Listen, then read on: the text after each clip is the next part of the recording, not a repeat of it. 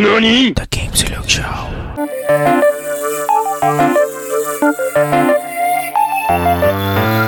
Upgrade complete. Upgrade complete. Upgrade complete.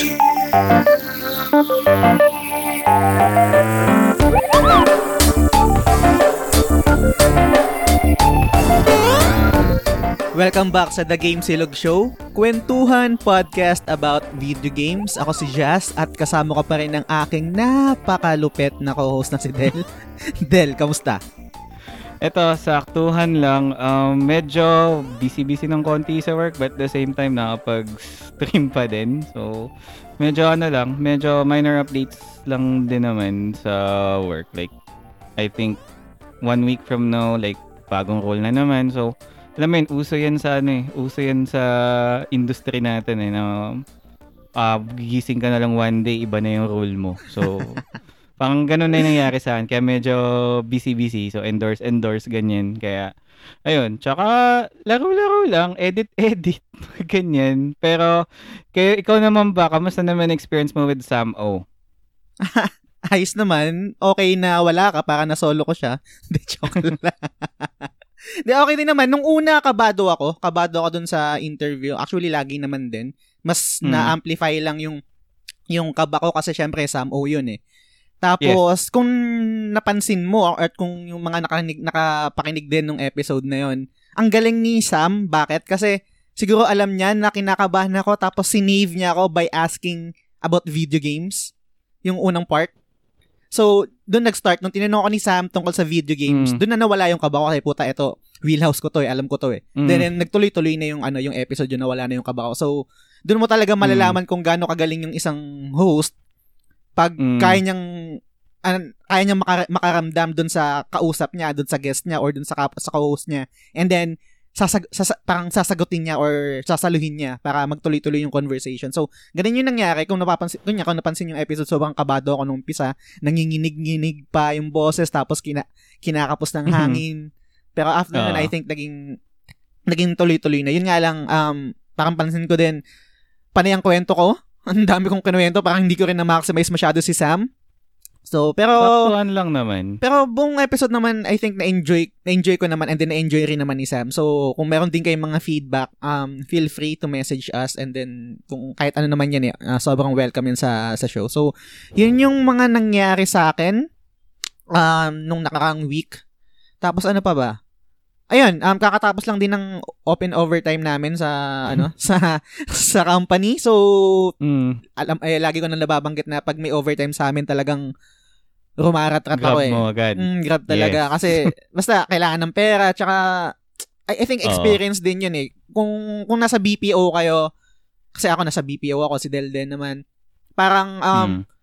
pwede mo ring, pwede mo ring naman kasing i-take as positive yon na experience kasi yung, yung interactions mo sa customer mas marami and then most likely, ikaw yung mas maraming makaka, makakatanggap ng mga issues na hindi natatanggap ng ibang agent so mas advanced ka. So, yun Mm. yung isa sa mga nakikita ko kayo na advantage yun, maliban syempre sa pera. Kailangan ko din. So, yun, yun yung... Alalay lang din. Mm, Kasi I guess, I guess marirelate natin to sa mga news item natin eh. Kasi Yes. syempre, tama yan. alam mo na, di ba? So mamaya pag-usapan natin yun guys. So again, kung first time mo makikinig dito sa show namin, please don't forget to like, follow, and subscribe to our page at The Game Silog Show. Available kami sa Apple Podcast, sa Google Podcast, sa Spotify, sa Anchor, at kung saan mang platform nyo pa kami makita. uh, readily available na stream namin. So, ayan. Um, sige. Uh, before, uh, basically, this is more of a news episode, but again, primarily, ang topic natin for this week has something to do with Final Fantasy 16, being Final Fantasy Yes. fans. So, um, naglabas kasi ng parang um, uh, tidbits or parang konting uh, patikim itong Square Enix recently. So, mag- naisip namin na, magang- na gawing topic to. Plus, also cover some of the news that uh, matter for, that has mattered for the past uh, few days or weeks. English So, ah. ayan.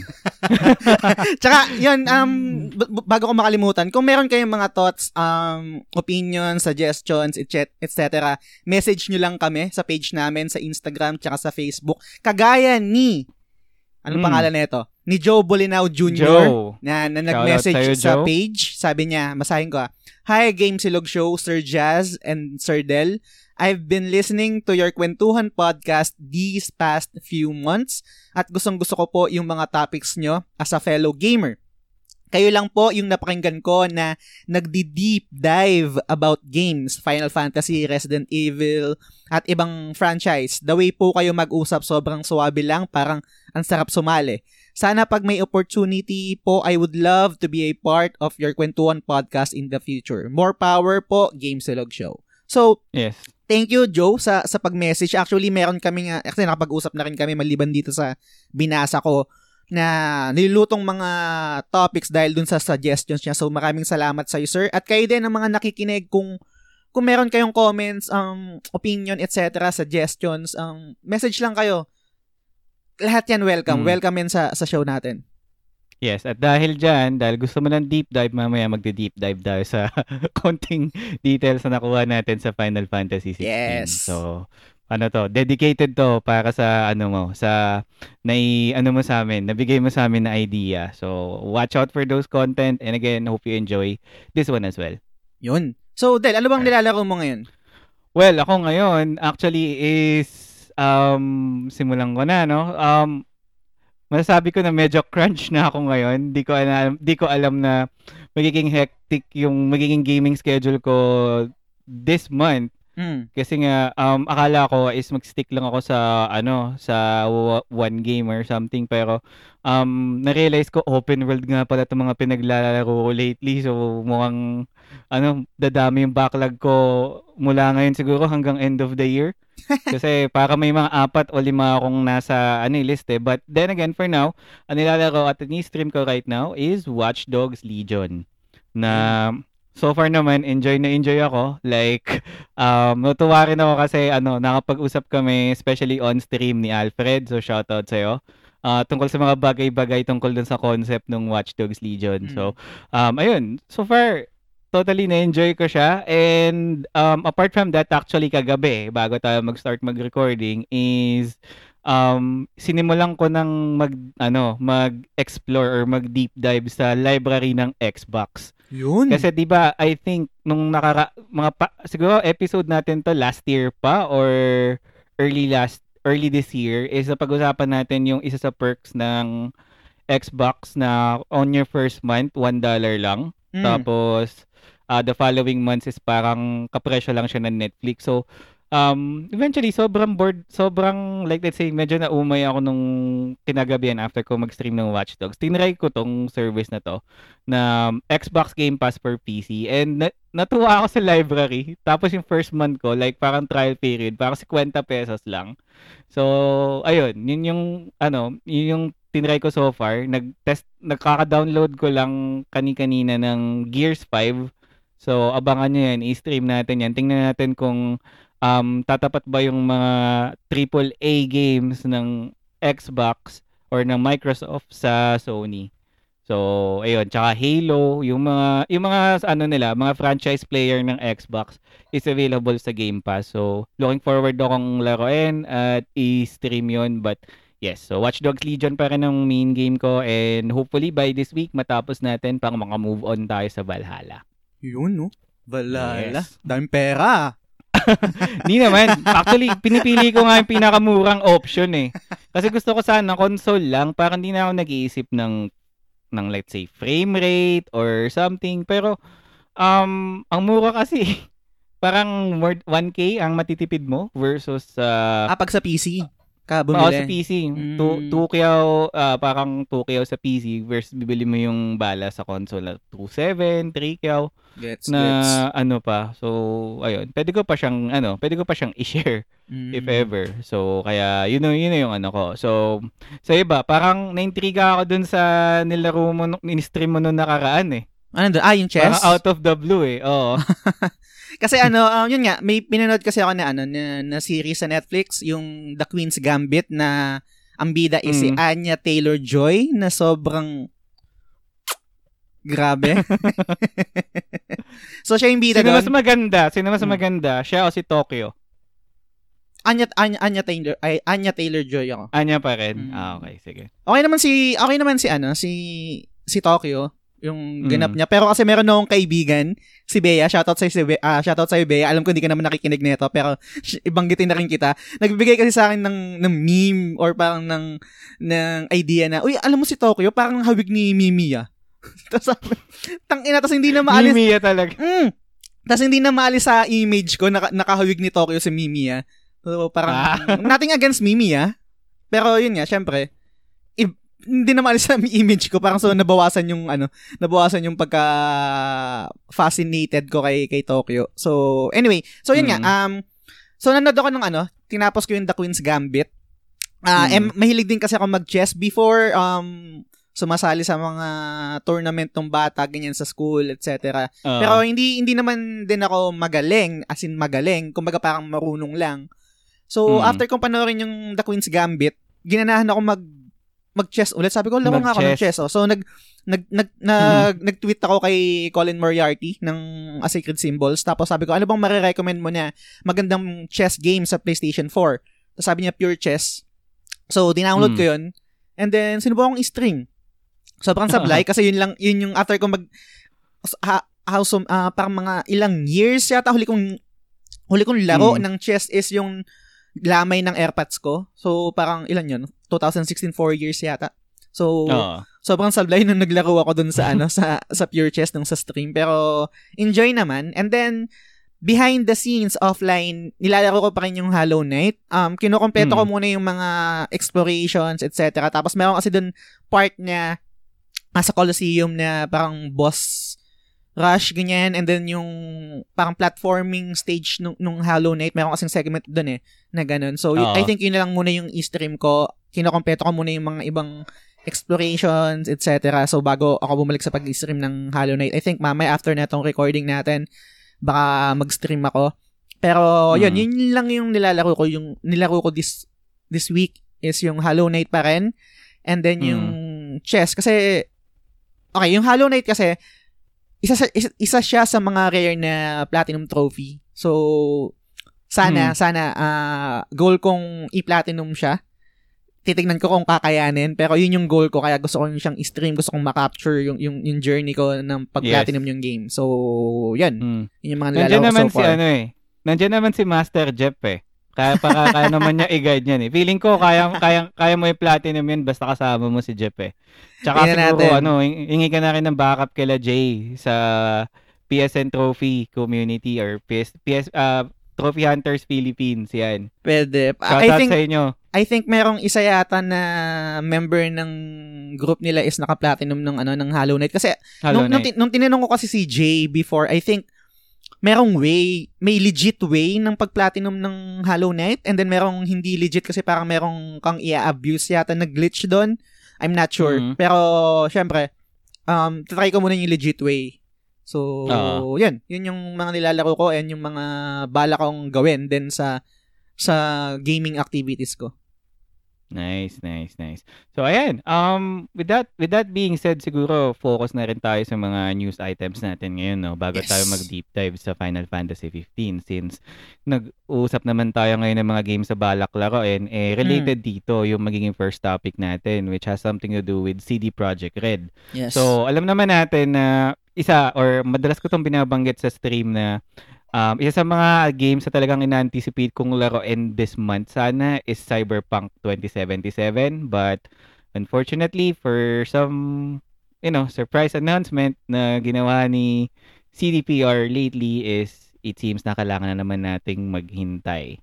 yes. So, yun. Um, basically, yun nga, sayang. Kasi I think in just a few weeks sa sa tate is uh, magiging available na yung mga next-gen consoles. So, sayang naman kung hindi pa agad may experience nung uh, ng mga day one adapters na itong bagong console yung game na to.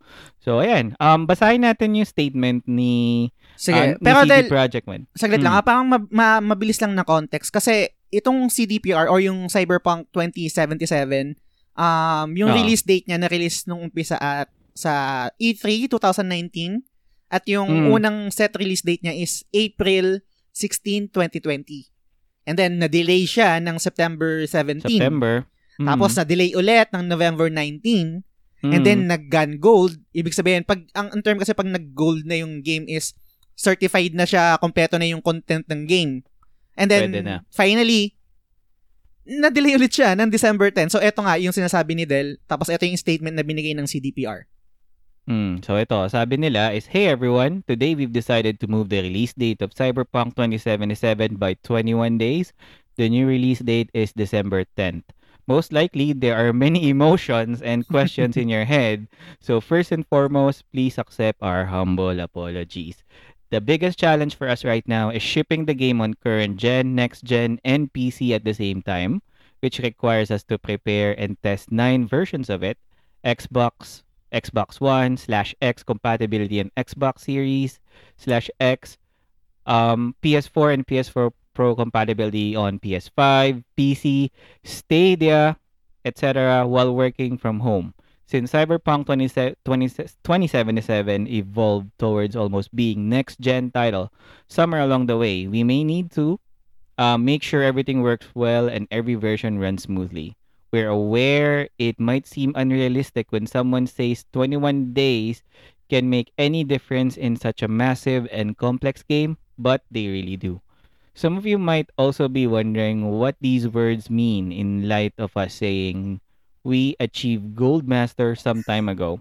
Passing certification or going gold means that the game is ready, can be completed, and has all the content in it but it doesn't mean we stop working on it and raising the quality bar. On the contrary, this is the time where many improvements are being made, which will then be distributed via a day zero patch. This is the time period we undercalculated. We feel ha- uh, we feel we have an amazing game on our hands and are willing to make every decision, even the hardest ones, if it ultimately leads you it to you getting a video game you'll fall in love with. Yours, Adam Badowski and uh, Marcin Iwinski ng CD Projekt Red. Yun. So, ayan. Um, actually, ano na nga eh, parang for the longest time, nakikita ko na to, ah, si Ampi nga ata nag-post din eh, na sa sobrang dami na ng delay na tong game na to is nagiging meme na siya. Mm.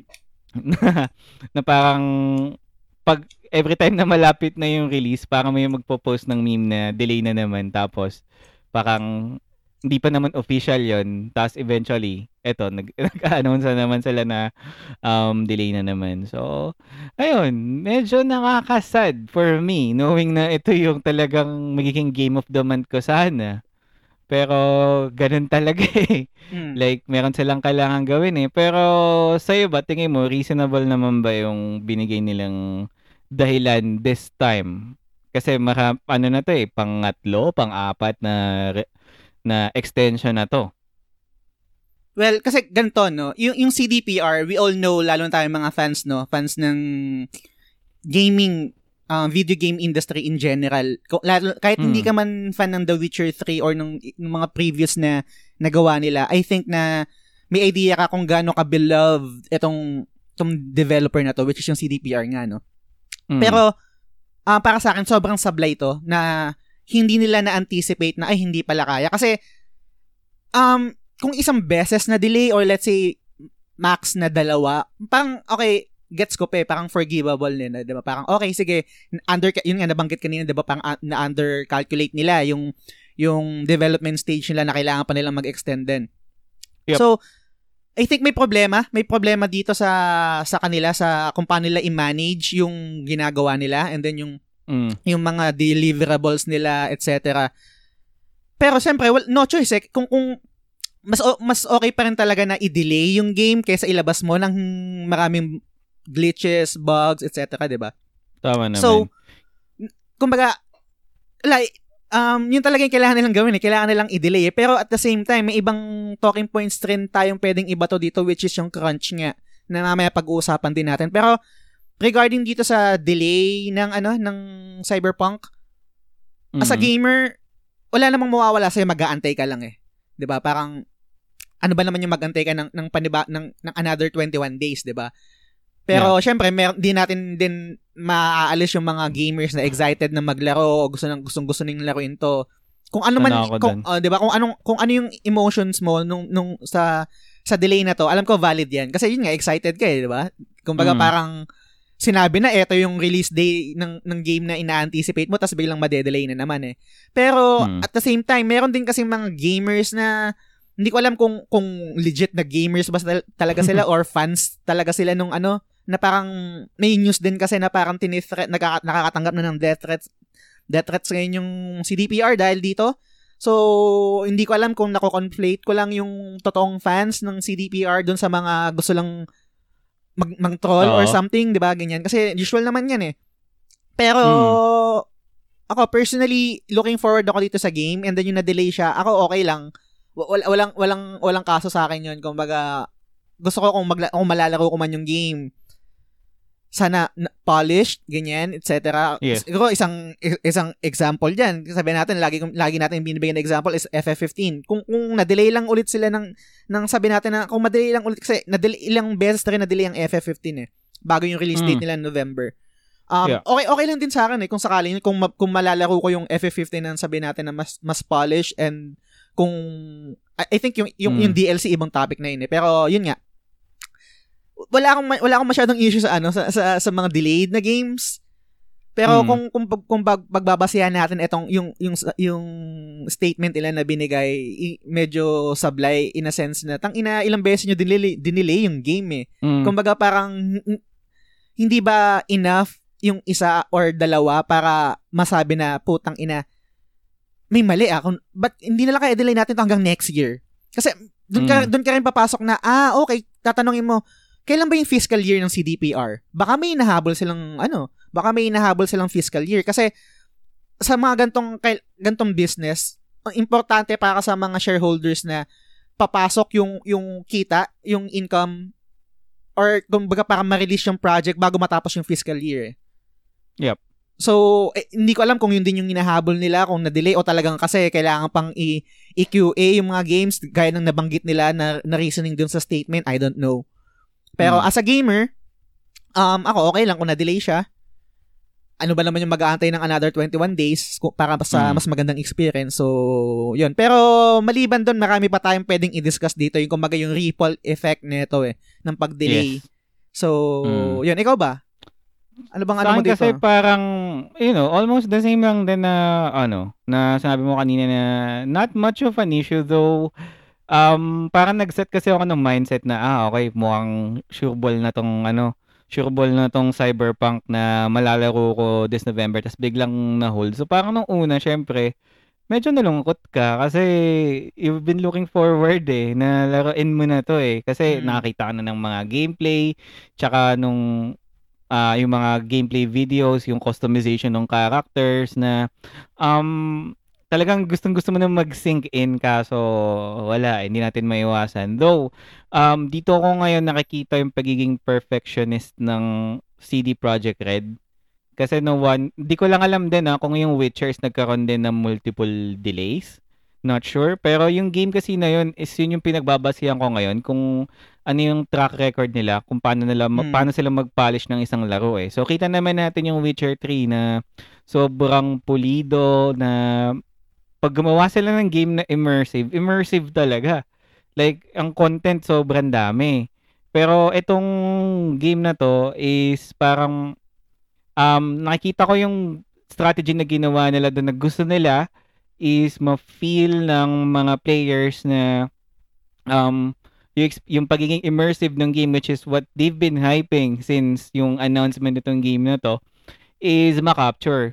And even though na naka-gold master na yung game is feeling nila meron pang mga kailangang i-tweak Mm. na you know lalabas talaga yung pagiging meticuloso nila when it comes to details kaya tsaka- kaya kaya siguro inisip din nila yung ah yung testing is palawigin pa para ma-make sure nila na smooth sailing yung experience siguro takot and siguro inisip ko na lang din na siguro takot sila na mag-flop yung launch na pag nilabas nila to on that state at magkaroon ng particular bug is magkaroon ng backlash sa fans. So gusto nila talaga sobrang pulido.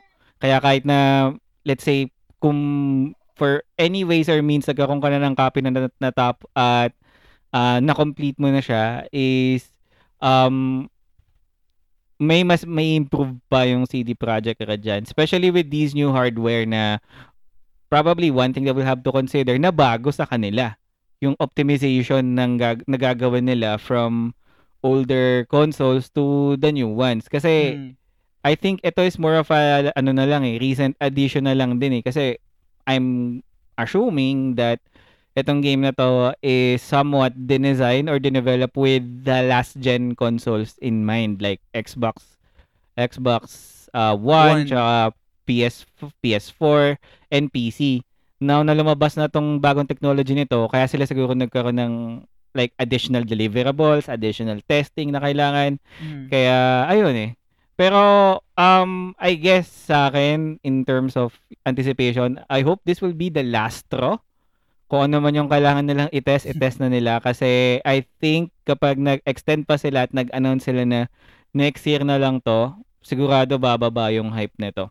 Totoo. Parang, parang same na nangyari sa Halo na bago, 'di ba? Mm. na parang na-delay na na-delay, yun lang.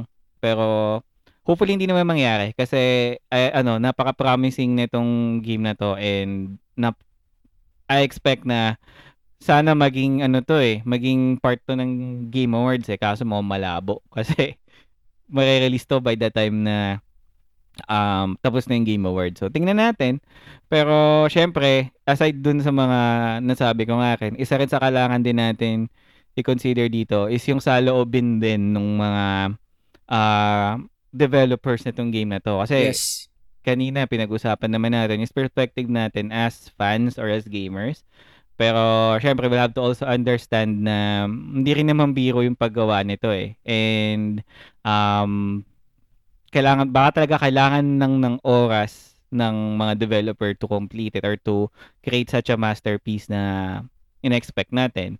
And dito ngayon papasok yung next topic natin na crunch. Okay. Kasi so, so mm, hindi ka muna. Sige. Complete, complete your thought. Ah, kasi um with with delays on hand, isa rin sa mga rumors na naglalabasan after this is yung bali-balita nga na tungkol sa crunch na because of the uh, final extension, quote unquote, is um medyo ano na, medyo beast mode na yung mga management nitong CD Projekt Red to the point na nagkakaroon na ng cr- crunch culture na kung saan eh ito na yung parang masasabi natin na um kailangan mag-double time. Kailangan mag mag OT, kailangan mo ng extra days para matapos mo tong game na to na I guess sa video game industry is um, medyo ano siya, medyo rampant na siya lately. May mga may mga ano, may mga um I can say companies or developers din na kilala natin na um known sa ganitong business practice pero it's quite surprising to hear that CD Projekt Red is na involved sa particular na crunch knowing that they have a whole lot of time on their hands so ayun Ayan. Um, actually, sobrang hirap din i-discuss nung topic na to kasi ma- it's it's really, uh, I think, complicated din eh. Maraming, maraming factors na kailangan nating i-consider. Siguro, unahin natin na ano ba muna yung crunch. So, crunch, um, kung lari kung sa, dito sa pinag-usapan na topic which is yung video game industry, an industry Hmm. term for excessive overtime in game development. The practice often lasts for weeks and can stretch out for months or even years. I think yung yung importanting talking point dito sa crunch na or sa news reporting lalo na ni J, ni Jason Schreier na yun nga may Mm. crunch culture sa CDPR is gaano ba katagal yung crunch? Kung kasi ganito ah, yung yung stand ko kasi even before dun nadidiscuss natin tong topic na about sa crunch. Sa akin Mm. okay ang o, sa akin okay ang okay lang ang crunch eh. Kasi kumbaga nangyayari talaga yan eh. May mga sa isang project, sa isang manufacturing company or sa isang ang production company, meron ka talaga mga Yeah. bagay na hindi mapipredict eh. Mga problemang mga problemang maglalabasan last minute. Yun yung doon papasok yung yung parang um, crunch time talaga na magka-crunch kayo ng months or weeks kasi para ma-deliver yung yung item doon sa Yeah. Sa sinet na release date ganyan. Pero ang Mm. problema dito kasi dito sa reporting na nangyayari na ginagawa rin ni, ni, J- ni Jason ng Bloomberg, Mm. dating Kotaku, is hindi lang weeks, hindi lang months yung, yung crunch na nangyayari sa CDPR. Kum, kumbaga years na rin. So, ito Mm. yung ito yung problema dito. So, okay, is, bigay ko muna yung stand ko ulit tungkol sa crunch no kasi um nabanggit ko din yung sa overtime. Isang factor Ah. kasi na kailangang i-consider dito is, is yung culture ng bansa. Mer merong mga bansa Mm. na actually parang six, six hours lang yata yung trabaho nila or parang yung work-life balance talaga is talagang pinapriority nila. Uh, meron mm. meron din naman mga countries na sobrang dedicated, sila dedicated. na long Mm. hours of work badge of honor pa sa kanila eh. Isang example yan yung mga Asian countries na katulad Japan. ng Japan, Korea. Yan, y- y- Mm. Korea personally na experience ko yan. Sa kanila badge of honor na pag nag-overtime ka, hindi ka nag-rest day ng isang month, puta. Proud na proud sila Mm. kasi hindi lang dahil naging part sila ng project na yon at na-deliver nila yung yung yung prod yung mga tawag dito yung mga items na kailangang i-deliver nung nung time na yun, yung quota kumbaga is nag Mm. in- ang mindset din nila is nagko-contrib- nagko-contribute sila sa economy ng buong Korea. So parang Mm. collective mindset na okay sige tara work tayo, work tayo, work work work work. Pero kailangan mo din Mm. i-consider kasi kung ano yung bansa, eh, kung ano yung kultu- kultura ng ng ng bansa tungkol sa sa ganong kailangan sa ganong practice. Eh, kunwari, hindi mo naman pwedeng hindi mo naman pwedeng i-enforce or i-force yung yung yung work culture ng bansa katulad ng Finland, ng Sweden, yan yung mga ng mga bansa na yan or ng Canada or ng US sa kultura ng ng ng Japan eh o sa kultura ng Korea eh. Mm. 'Di ba? Kasi so, No, sobrang saan, saan, normal sa kanila yung ganun. Yes, na normal sa kanila yun eh. Pero at some point, syempre, meron ding argument na exploitation yun, etc. Gaya nga ng, Mm. gaya nga lang sa Korea, ganyan na parang pag boss mo mismo, kasi eh, doon na experience ko, pag yung boss mo mismo, nag-overtime, putang ina, Mahiya mahiya ka. ka, na hindi ka rin mag-overtime eh. Mm. Parang ganun. So, at, at isang factor pa na kailangan mong i-consider, paid overtime ba yan?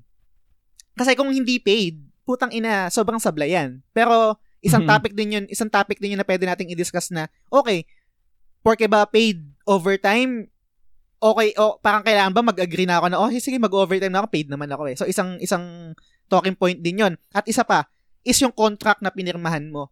Kasi, kahit Mm. naman sa BPO or, or ewan ko sa ibang industry, no? Pag may pinirmahan kang kontrata, nakalagay doon na parang willing to work long hours, Oh, mm. overtime, etc. Kung ano yung dinidemand nung nung company or nung nung nung time na yon. Kasi mangyayari at mangyayari talaga eh na may bugso ng trabaho tapos yung yung number of number of heads dun sa certain project na yon is kukulangin talaga.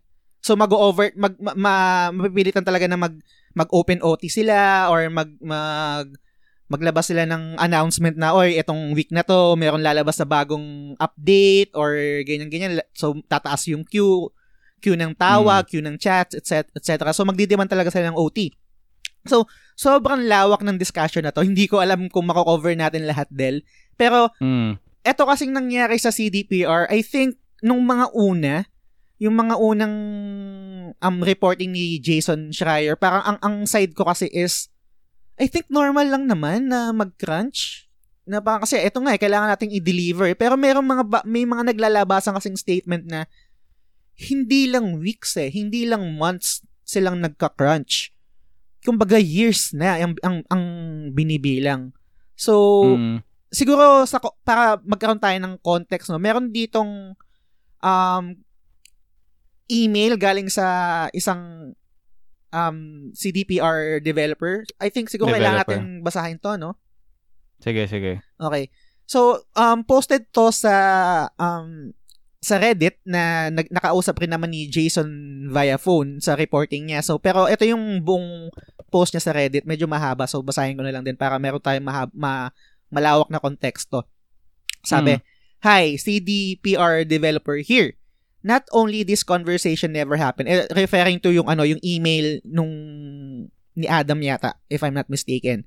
But this is just the uh, the last in a long list of very toxic behavior from the upper Mm. management toward us developers. First of all, I can confirm this conversation never happened If anything, the developers have been crunching non-stop since May 2019. Ito yung sinasabi ko. Um, where the management was like, oh shit, we need to make this the game, we must hurry. Mind that we were barely out of alpha at the at that point, and even though most develop pointed out that it, that was impossible to do the whole game almost from Hmm. scratch in one year. If Yeah. anything, people have been um, dreading the inevitable two-year death march since long before the crunch started because they know it's just that uh, it's just how CDP CDPR rolls. Dick around in pre-prod for ages and then rush everyone and work devs to the bone to make up for the time lost. And Mm. none of them was looking forward to it. We asked, what's the plan if we can't deliver in the set deadline? And up until December, the answer from management was we have to. There's no plan B. So here you go. First year of crunch there, of course. First a two-month delay and then another six months delay. Ito nga yung nabanggit na namin kanina. And to give a picture of how long is the level of communication between the management and developers, we found out both times on Twitter and other social that the game was being delayed with the mail from Adam following few hours later. Same Mhm. happened with the gold release. Ito na yung pinaka-latest. And any other announcement since June 2019. People getting riled up right now about the crunch. Just so you know, many people have been spending the weekends in the office and doing 16 hours per day pretty much since June 2019. So grabe, 16 hours per day simula June, tau- June 2019. So, ang tagal na. Some departments even as far as a year earlier. Every time this was addressed, you'd get the usual copy-paste spiel about we are fueled by passion, we are rebels, this is not e- for everyone, and other such copy-paste slogans. Which was a cool Mm. way to say we have no idea what we are doing, but we have infinite cash and we fix everything with more crunch. Conversations end up most, mostly like this. The management saying that everything is great and cool and we have to believe in the project. Our questions and doubts being brushed aside. At the end of the day, feels feels like CDP management is completely detached from the reality of us developers. And this is only a brief summary of issues pertaining crunch. There is much more that could be said, but I believe that other issues could be resolved internally over time as the studio grows. This, however, is not something that I think can be ever resolved for a simple reason.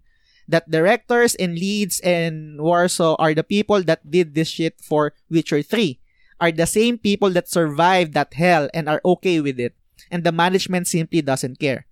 After almo all most developers get a yearly bonus that is a that is a ano to pittance I'm not sure how to pronounce this.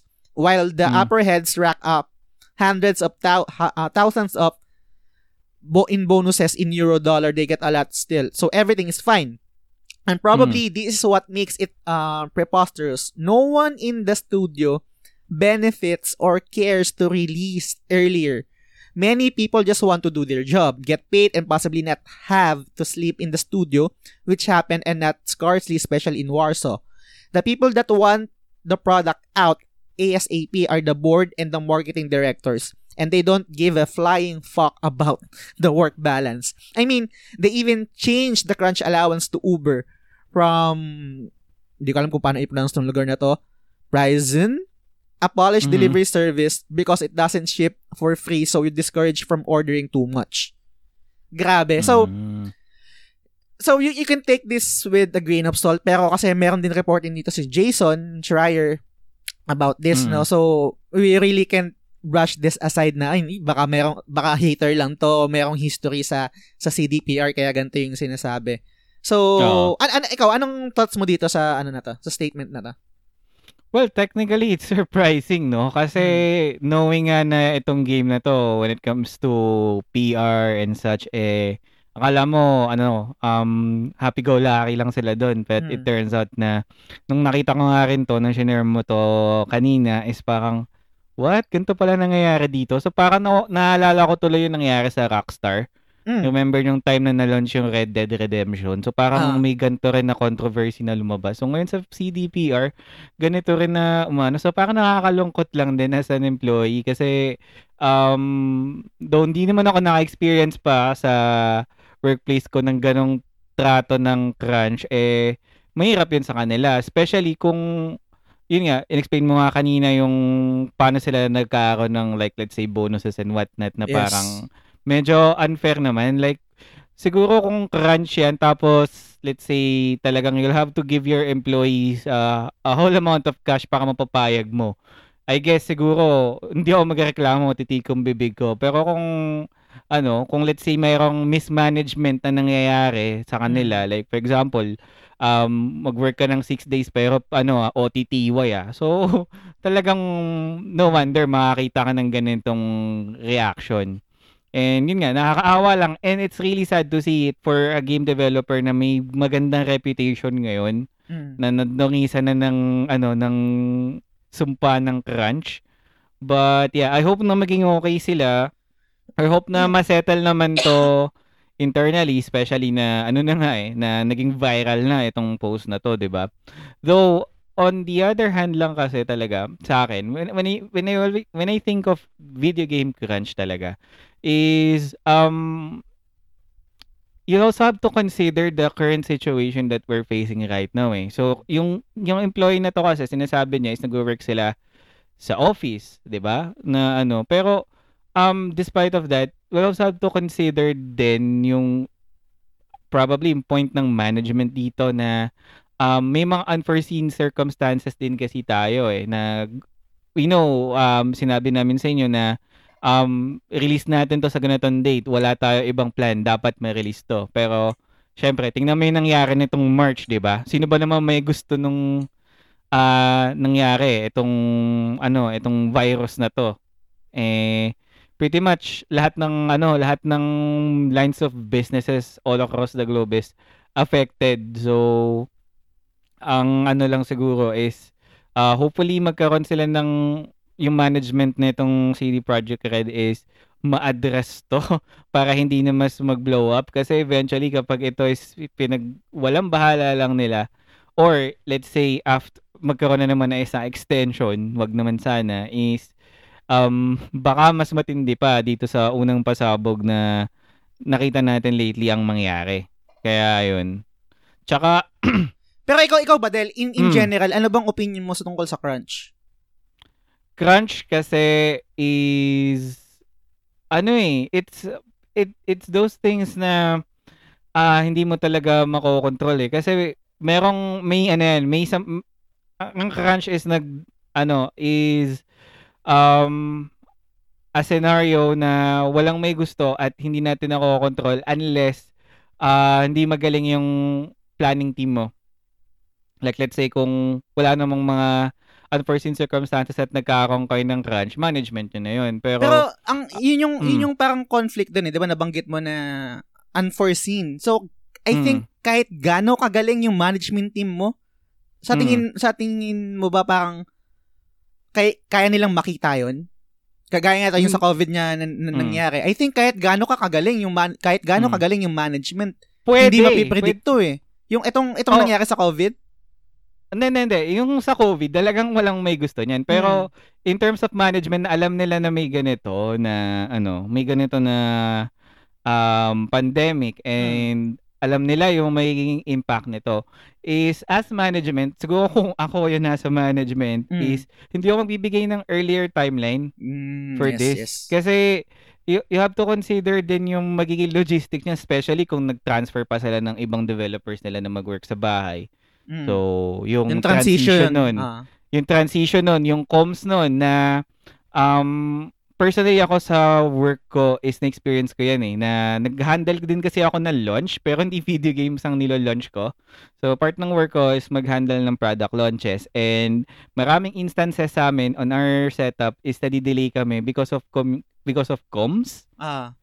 lack of comms kasi usually sa amin kapag nasa office setup kami is um mabilis mabilis eh. Like topikin mo lang si ganito o ano nang pwede natin gawin dito sa launch mo. Mm. na-address mo eh. Pero ngayon kasi na may limitations like for example email or chat 'di ba? Which Mm. will which you'll not expect naman na everyone will ano will respond on time. And knowing na remotely kayo nagtatrabaho is nakaka-add yun ng reason for launch na sa end ko ang dami kong product talaga na ang dami kong products or launches na na push through na delay because of yung naging transition namin sa ah, sa setup na to. But yes, if I'm the management siguro, I'll take a huge risk kesa uh, bigyan ko pa ng matinding pressure crunch ng team na to na instead of kasi 'di ba from March from April sana na, nag-announce sila ng ano September, 'di ba? Ilang months lang 'yun. You think with the current pandemic reasonable yung binigay nila na ganun ganun time frame? Mm, tapos hindi pa alam With ng mga transition. developer, nalaman pa sa ano, Mm, sa social Nala- media pa nalaman yung Oo. delay. Which mm. is, yun nga, comms nga ang problema din. Mm, I think I think yung ma- management comms talaga yung pwede nating inuhin dito kasi pwede mo naman to i-release next year eh. Hindi mo naman kailangan i-launch knowing na may ganitong may ganitong situation ka na hindi mo ma ano yan, hindi mo maayos yan in just a span of few months. Kaya ngayon, nagkaroon tuloy ng ano, snowball effect yung naging decision nila. Yes, tsaka yung, yung, mas, yung, Mm. yung, yung, yung pagiging persistent nila na i-release to this year, mm, pasok din kasi dun sa isang factor is yung ayaw nilang, I think ah, kasi mm, yun yung time na gagastos yung, yung, yung tao eh, which is yung holiday. eh. Holiday release. Oo. So, mamimiss nila yung time frame na yun pag next year sila maglabas, I think. Yung isa rin sa pwedeng reason na i-consider, na pwede, pwede natin i-consider na iniisip ng management kung bakit mm, kailangan nilang, ay, kailangan natin i-release to this year, ganyan, holiday release, etc. di ba? Kasi, kahit gaano kalaki ang CDPR, kahit, kahit gaano ka beloved etong company, company na to, hindi to Nintendo na pwede mag-release ng, ng Breath of the Wild na na hindi holiday release tapos kikita pa rin ng malaki. Ay, ay, ay, kahit, Mm. kahit, ewan ko ah, mm, yun nga, eh, parang, yun nga, eh, parang beloved tong, tong, comp- tong company to, tong developer na to, pero I don't think na ka, meron silang balls na kasing laki Mm. ng Nintendo na walang pakialam sa walang pakialam sa sa sa mga ganyang bagay. Ay in- mali, mali, Oo. mali. May pakialam pero i- i- i- hindi ganun kalaking factor kasi considering their tra- track record dun sa mga best selling games nila um Smash ano pa kaya anong month ba or hindi wag na tayong lumayo sa ano na lang Zelda na lang mismo yung Breath of the Wild nung sa Nintendo mm, 'di ba Pa- pati yung release ng nung Switch din mismo eh 'di ba usually kasi ang release 'di ba holiday nga eh para pasok doon sa Oo. doon sa time na kung kailan gagastos yung mga consumers eh pero sila hindi mm. so ewan ko yun yung isa sa mga reasons kung ba't ko na naiisip na bakit nila pinagpipilitan na i-release tong game na to this year kung pwede naman sana i-move na lang gaya ng sabi mo next year Mm. ewan ko Pwede naman yun eh, doable eh. Pero syempre, hindi naman tayo yung management niyan. Pero, at on the other hand, ah, as gamers, like, ano ah, setting aside labor codes and whatnot, um, for me so far, based sa experience ko over the past few years, ang games na dumaan sa crunch ang isa sa mga best games na malalaro mo. yes. Ito narinig ito ito narinig ko lang to kay ano kay Colin kay Colin Moriarty sa um sa Sacred Symbols no? Gaya rin na nabigay mo na punto. Ang ang Oo. ang ang parang statement na diyan statement niya doon is lahat ng masterpiece na ginawa hindi yan hindi yan kumbaga nagawa ng set time lang na ganito na parang okay okay putang ina ito lang yung ito yung time na dinevelop natin yung game tapos kinalabas okay tang ina masterpiece pa rin hindi kadalasan Mm. karamihan ng mga games na na nare-report na merong merong crunch culture is nakakapag-produce ng masterpiece gaya ng nabanggit mo kanina Red Dead diba Mm. tang ina pero yun nga setting aside yung mga labor code no Ga- ganun Mm. talaga eh no kahit siguro Oo. kahit naman siguro natin, sabi natin Final Fantasy, o sige, lu- lumayo tayo ng konti. Yung mga sinaunang Final Fantasy, i-research nyo kung ilang tao lang sila doon at kung paano nila ginawa yun o at ilang months lang. FF7. Pero, masterpiece yung yung kinalabasan, di ba? So, hindi ko alam kung anong solusyon dito eh. Hindi ko rin alam kung paano yung push and pull dito sa gantong problema sa ano eh, sa Mm. video game industry or in the iba't ibang industry in general eh. Kasi mangyayari at mangyayari talaga. Mayroon talagang crunch eh. Pero yung medyo iffy lang ako na putang ina sobrang sablay sa akin is years na sila nagka-crunch. Ang hirap nun. Sobrang nakaka-drain nun. Naka- sobrang Yun- nakaka-drain yun. So, ayan. Si, kung nakikinig man kayo CD, CDPR is I hope may gawin kayong something towards your employees na hindi po sila robot, hindi po sila AI. So, siguro kung kailangan talaga ng crunch, explain nyo sa kanila ng maayos. Wag nyong, ex- wag nyong unahan pa yung wag niyang hayaan na una, una pang malaman ng mga tao kaysa mga empleyado niyo yung nangyayari sa kumpanya niyo. 'Di ba? Totoo. Masakit 'yun. As, as employees or being an employee, masakit 'yun though. Sad to say nga na nangyayari ang crunch sa kahit sa ang industry Mm. eh uh, for some reason nga is yun ibabalik ko lang ulit na kapag crunch when it comes to video games is expect mo maganda yung quality kung contrary sa ibang crunch na um, nilalabas na kung saan kung medyo lim- konti lang ang crunch eh hindi ganun kaganda yung quality kasi ito talagang sobrang thoroughly tested na to eh Mm. na mga delay-delay niya. So, I hope you understand din kung saan nanggagaling kasi wala namang may gusto. And kung, ikaw- kung may power lang din yung mga developers, i-delay pa talaga, dahil talaga na to. Pero management is management. For me, it will all boil down sa team na nagpa-plan na itong lahat. Yes. So, ayun. Sa We'll mga only know, diba? spreadsheets ng mga shit shit Mm. Yun na nga eh. The fact na, ano, the fact na gusto na lang makipag, ah makipagsabayan nga sa mga new consoles, di ba? Like itong ah, Xbox Series X, tsaka PlayStation 5 na I think magandang point yun for Americans kasi for sure may experience sila yun eh. Pero balita ako sa Philippines or sa Southeast Asia, eh, mukhang malabo daw eh na ma-receive natin yung or makaku- makabili tayo ng PS5 the same day ng launch compared sa ibang country. Mm. Nag actually This kasi itong itong etong talking point na to or etong rumor, quote unquote rumor na to na madedelay yung sa sa Southeast Asia, yung release ng PlayStation is nanggaling sa Mm. simpleng picture na sa website na launch launches holiday 2020, 'di ba?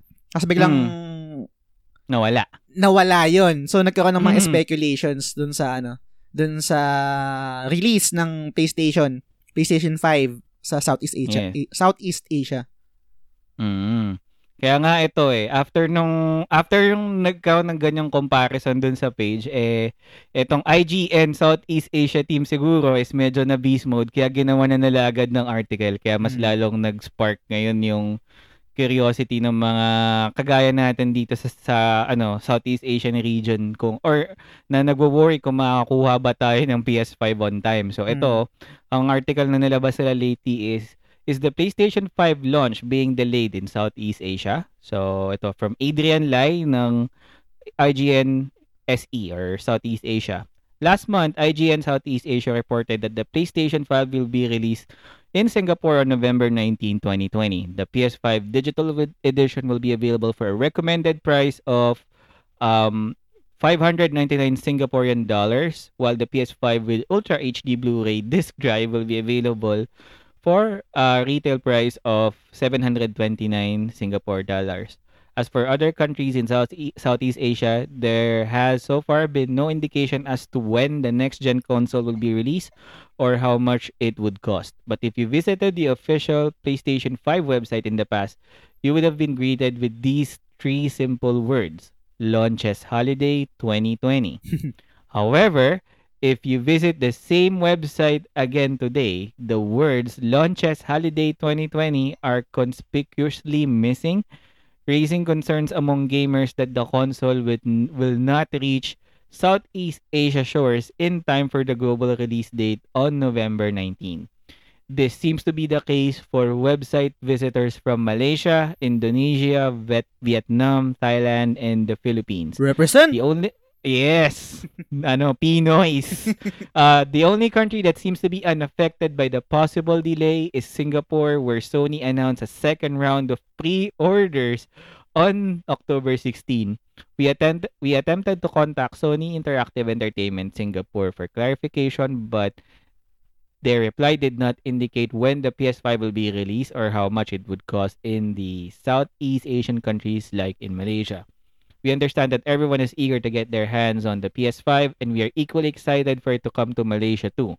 Um, Sony um, Sony Interactive Entertainment Singapore will make the announcement on uh, Malaysian release dates and pricing when they are ready. Stay tuned, said um, a Sony representative or spokesperson when contacted today.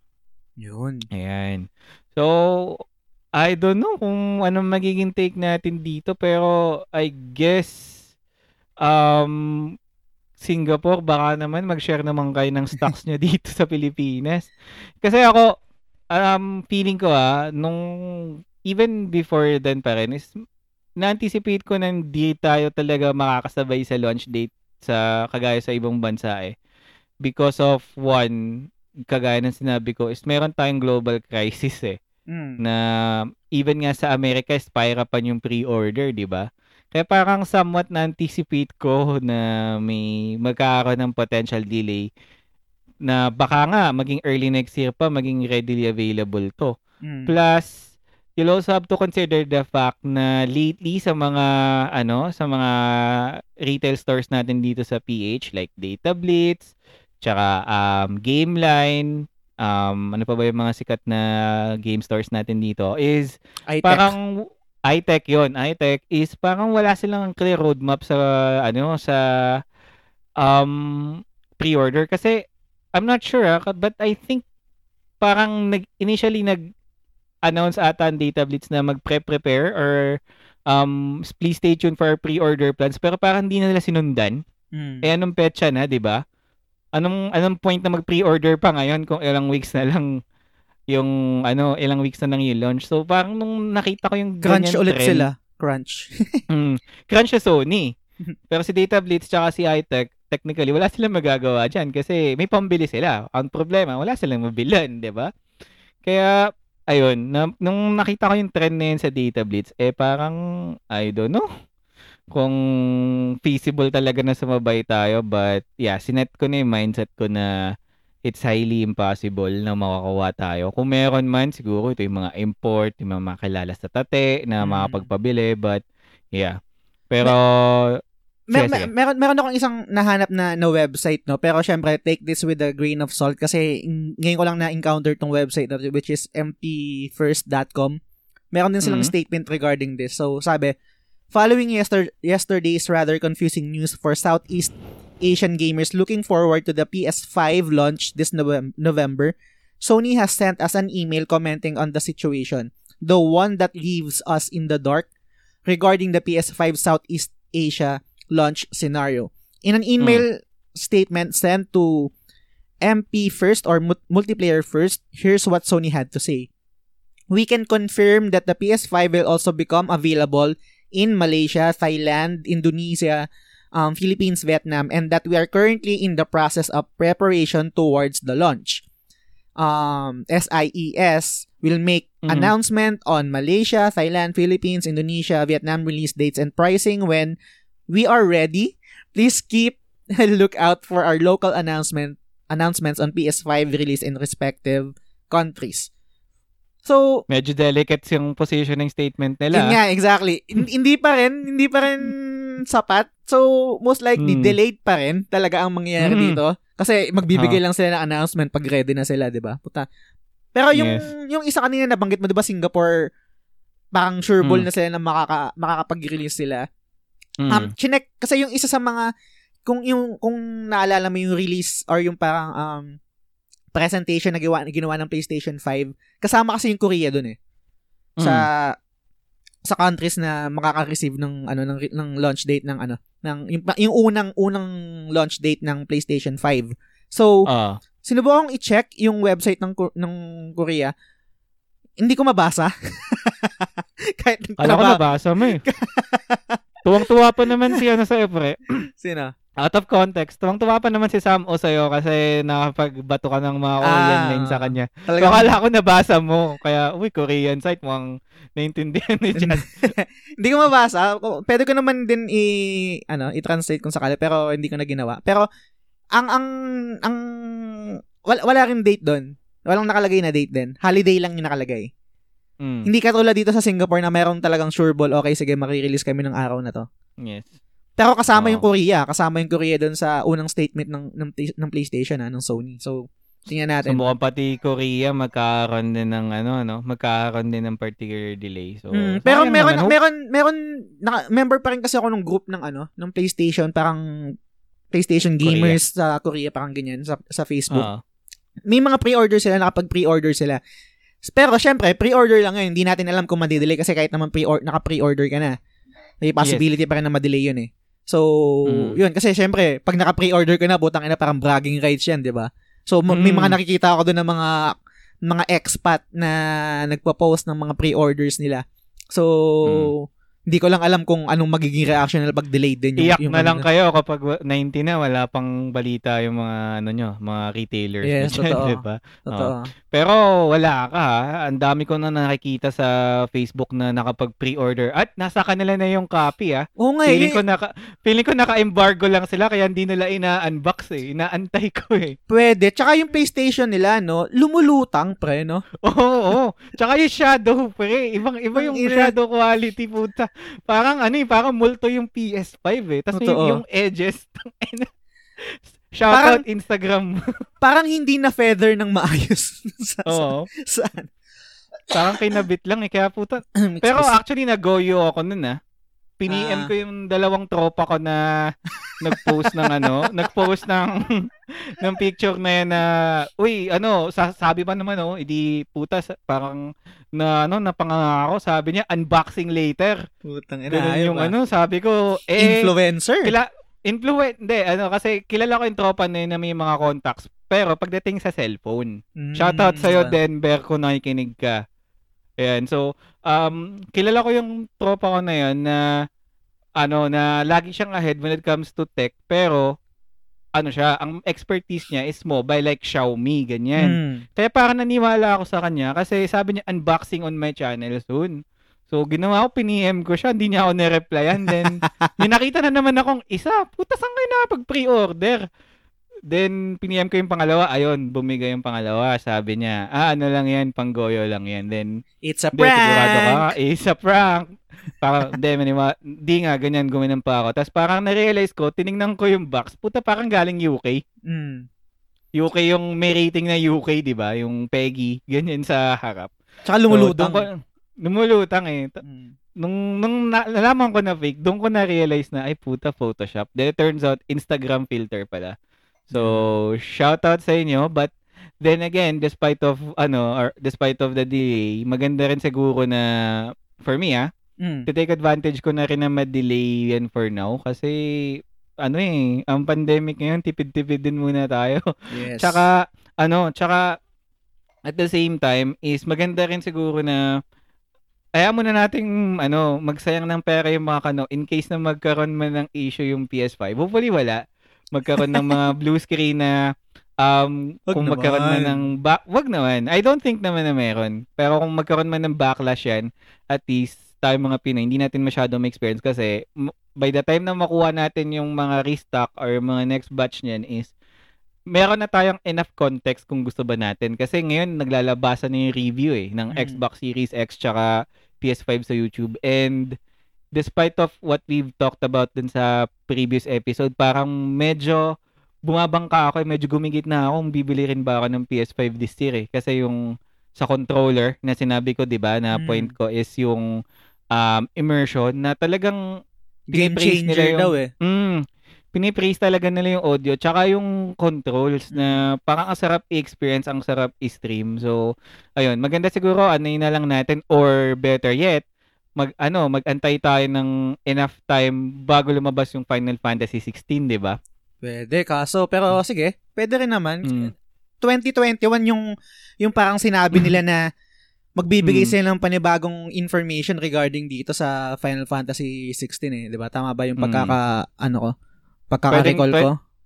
2021 or early 2022, something along the line. So, Mm. pwede siguro makapag-antay tayo or for us siguro na ano, na um, medyo naghihintay pa sa ibang AAA game. Siguro Totoo. better time yun na mag-antay tayo. Pero bago lumabas yung mm, pero kung 2021 pa kasi yung release or sabi natin na 2022 eh bilang Final Fantasy fan, puta hindi tayo makakapag-antay. Pag-usapan na natin. Oo nga eh. Yun na nga yung segue natin. Ayun eh. na ba yung So, segue natin? Sige. oh, so, um, that leads us to our main discussion, which is, ang gagawin natin ngayon is magde-deep dive tayo sa um, details na in-splurge nitong Square Enix to, uh, when it comes to Final Fantasy 16. So, um, this came through us through a form of like a website update dun sa page nila. So, Yes. i-visit nyo lang yung, ano ba yun, NA Final North American- Fantasy uh, Final Fantasy 16.com. 16.com. Meron So, din ayan. silang write-up dito sa PlayStation blog. Blog, ano, h, uh, blog.playstation.com.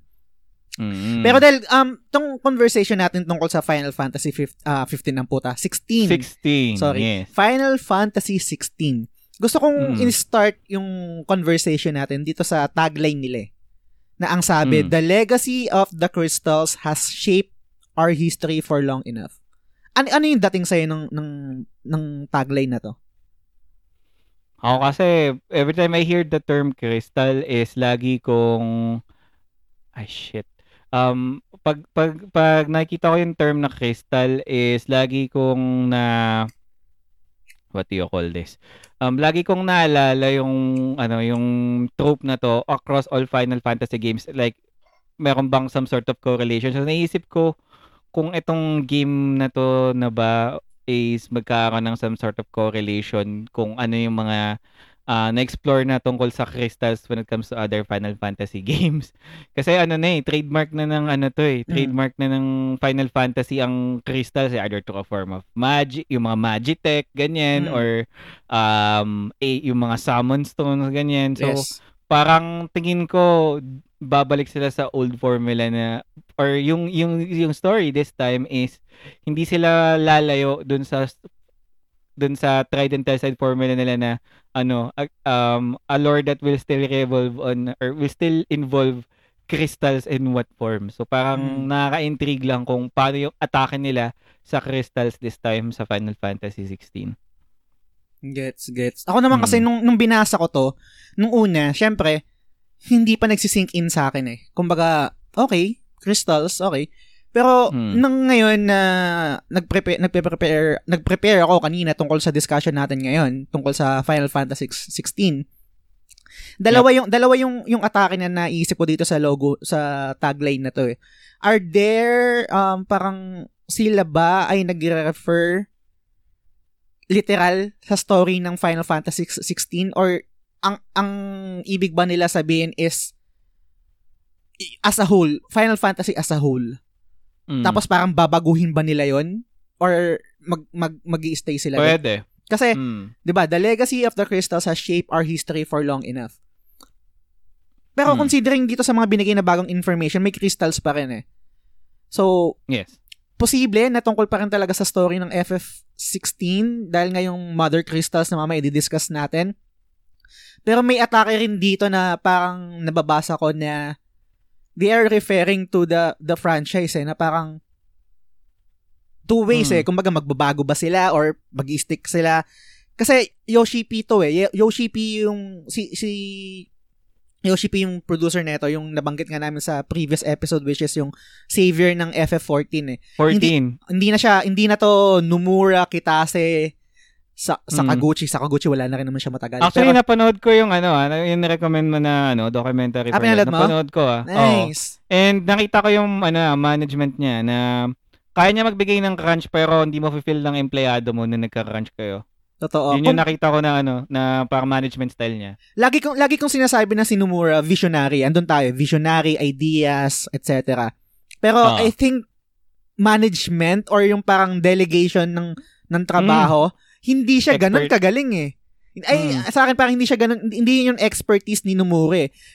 Etong si Yoshi P, hindi ko hindi ko pa in terms of vision, creativity, hindi ko pa siya wala pa akong masyadong masasabi kasi nga hindi ko pa naman dinala ko yung FF14, 'di ba?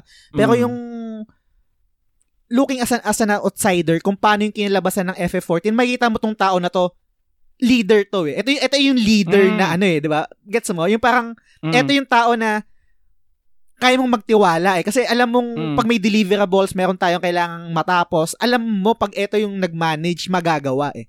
Yes. Kaya, Knowing yung Mm, sorry. Hindi, sige, knowing yung track record niya and the way how he manage kasi naalala ko dun sa document documentary explain niya kung paano niya hinahain yung plan sa empleyado na para sabihin niya is um kailangan ko ng halimbawa ikaw yung empleyado ko ako yung boss mo um bibigyan kita ng ganitong task for example um ano yung kailangan mo na time frame para mabigay mo sa akin yung 100% na hindi ka mapapressure parang ganun yung ano niya approach niya na Mm. um, ganun yung ginawa nila sa FF for FF14 na nag-pay off eh. So ano siya eh, hindi siya more of a ano, a visionary or uh, Tarantino ng video games pero man ano yung ma- yung managerial skills nito, yun yung magdadala ng success nitong game na to eh. Yes. Kasi hindi siya nagbabound sa deadline eh. So pag sinabi niya na 2021 or 22, expect natin na totoo 'yun. Hindi to magka-crunch kasi ano na forecast na to knowing yung based dun sa nakita ko sa documentary ni Yoshi P. Feeling ko on track sila magtrabaho. So I hope na makita natin yung yung fruits ng labor nila dito. Tsaka hindi ko del ma-recall no um, mm. correct me if I'm wrong na lang kung nabanggit to dun sa documentary no ng FF14. Mm. Hindi ko alam mm. kung idea ni Yoshi P yung okay, nabigyan sila ng task na sila yung magte-take over ng Final Fantasy 14 and then i mm. i-rebrand nga siya as a Realm Reborn, 'di ba? Uh. So ang ang naging atake nila, hindi kagad nila sinarado yung FF14. Nagkaroon lang mm. ng event na parang may malaking meteor na unti-unting yes. nasa sky tapos yun yung sisira dun sa mundo na yon. Tapos mm. nung nasira, quote unquote oh. Realm Reborn. So uh habang habang habang nag habang nag-exist yung event na yon sa Final Fantasy 14 OG, Mm. Sa back end, sa back sa behind the scenes, ginagawa na nila ang Realm Reborn. Mm. So ang galing lang nung idea na merong papalit doon sa sa mundo ng FF14 pero nagawa pa rin nilang event. I think yes. meron pang meron pa doon parang scene na yung mga player ng FF14 parang malungkot kasi talagang sasarado na yung yung servers, mawala lang FF14 ganyan tapos at the same time nagba, magbabagsak na yung babagsak na yung malaking yung meteor mm. ganyan, 'di ba? Ang ang galing lang. Hindi ko alam kung idea ni Yoshi P yun eh. O kung o, kung siya yung nakaisip noon. Eh. Pero yung pinagsabay pinagsabay niya yung development eh. Kaya feeling ko ngayon, ganun din ang approach nila eh. Knowing na hindi ko sure kung pa sunset ng ano, ang development ng 14 pero at as of this point stable na sila eh. Mm. To the point na kaya na nila mag, ano, eh, mag-let go ng resources nila to pursue other ventures. Kaya siguro, feeling ko by the time na nag-stabilize tong Final Fantasy 14 is ginawa ulit nila yung ano yung work ethic nila or yung mm. work style na nag-work sa kanila noon na sige um stable na to kayo dito kayo kailangan ko ng mga bagong ano dito ito meron tayong bagong project mm. feeling ko ano na years na tong ginagawa eh yes. na naging secretive lang talaga ang Square Enix at hindi nag-leak at all. Kaya Actually may Ayan. mga may mga rumors before, 'di ba? Syempre pero rumors lang naman 'yung wala namang makapag ma, ma, makakapagpatuloy. Walang concrete. Meron pero hindi as mm. concrete. Yes. ano. I think kailan ba 'yon? Kung di, kung di ako nagkakamali, siguro mga 2016 yata o 17 nag-start yung rumors about, about Final Fantasy or hindi Final Fantasy, rumor about a new project na hinihelm ni Yoshi P. So, mm uh, moving forward or parang fast forward ngayon, ito pala yon FF16 pala yon yung tinatrabaho niyang bagong project. Pero bago hmm. natin ulit pag-usapan yung yung mga alam natin na part ng development team, gusto mo nang i-discuss etong nabigay na information sa atin which is the world dito sa FF16. Hmm. So, yes. um, basahin ko lang yung ano, no, yung, yung nakalagay dito sa website nila. Hindi ko alam kung paano i-pronounce to. Val, Valisthi? Valisthea? Valisthea. Valisthea, ganyan? Based sa mga napanood ko sa YouTube, Valisthea. Valisthea, okay. A land hmm. blessed in the light of the mother crystals. Mother crystals, capital ah. Capital M. So, hmm. mother crystals. The land of Valisthea is studded with mother crystals. Glittering mountains of crystal that um, tower over the realms around them. Blessing them with ether, Ether. Ether. Ether. Mm, for. Ge- for generations, people have flocked to these beacons to take advantage of their blessing, using the ether to conjure magics that let them live lives of comfort and plenty. Great powers have grown up around each mother crystal, and an easy peace has long reigned between them. Yet now the peace um, falters as the spread of Blight. So, Blight, capital B din. So, mm. siguro ito yung parang pinaka-problema dito sa, sa mundo ng Final Fantasy 16. Threatens mm. to destroy their dominions. So, ano anong anong anong ano, anong thoughts mo dito lalo dito sa artwork na pinakita dito sa website? Um actually ano eh bit 10 sana dinagdagan pa nila ng further context but kasi just by reading reading lang yung yung sentence or paragraph na yun, parang, hmm. ano eh, um, signature template ng, yung kwento or yung magiging plot is, um, somewhat, ano, reminiscences of the old games eh. Mm. Old Final Fantasy games kasi yung ano, parang probably war-driven tong story na to. Plus the fact na may specific element na pagagawan or something like kagaya nga sa sa ano na to is crystals, 'di ba? So Mm. parang somewhat this is what we're expecting to see on a ano on a vague plot ng Final Fantasy. So um gusto ko mas lalo ako ngayon na-intriga kung ano yung ano ano yung execution naman nito kasi we've seen this type of um setting on their other games. Mm. So ano ba to? It, it- will it be a repeat or will they try to bend some rules or try something entirely different? Yun yung something to look forward ako kasi b- b- binabase ko lang dito dun sa paragraph na to is common to eh or Mm. ganito na yung flavor ng Final Fantasy. Ano pa ba yung pwede kong maano dito, ma-squeeze in dito for now. Though yung artwork, I can say is maganda. Hopefully this time pag ginawa nila to or pag magkaroon tayo ng further context is explorable. Mas explorable siya. Parang Yes. 15 siguro. Mm. Siguro parang mas madagdagan tayo na konteksto, no? I-diretso natin dito sa mga ibang information na nabigay regarding sa the world ng FF16. Oo. Isa dito is Mm. yung icons or icons. Um, icons and their dominance. The icon the icons are the most powerful and deadly creatures in Valistea. Each resides within a dominant. A single Hmm. man or a woman who is blessed with the ability to call upon their dread power. In some nations, these dominants are treated as royalty in admiration of this strength. In others, they are bound in fear of it and forced Mm. to serve as weapons of war. Those who are born as dominants cannot escape their fate however cruel it may be. So, In short, in short, Jun Chiriki. oo, mismo. Diba? Mm, mismo. Yun, yun yung nako reaction eh. Kasi Mm. dati, nung trailer, wala namang ganito eh. Pero nung nakita mo na yung paano na yung magiging ano, approach nila sa summon is, again, gaya na sinabi ko kanina, typical Final Fantasy flavor. Ganito na rin Mm. yung in-execute nila dati. So, um, ngayon siguro, with thi- adding this context is, na-feel ko na mag mamala Naruto style sila. Pero I Na- think I think yung difference dito Del, no, correct me if I'm wrong, no. Meron bang ibang um Final Fantasy na merong designated na isang summon para sa isang character. Is dito dominant. Kasi 'di ba before um summoner 'di ba? Hmm. Parang yun yung class na parang kaya makapag-summon or kung makakapag kunwari sa FF7 naman kaya makapag-equip ng equip ng materia para makapag-summon. Meron bang FF um title na isang tao lang yung eh, isang summon lang yung assign dun sa isang character na yun ala Junchiriki nga. Meron, from what I know ah, Mm. um, is FF13.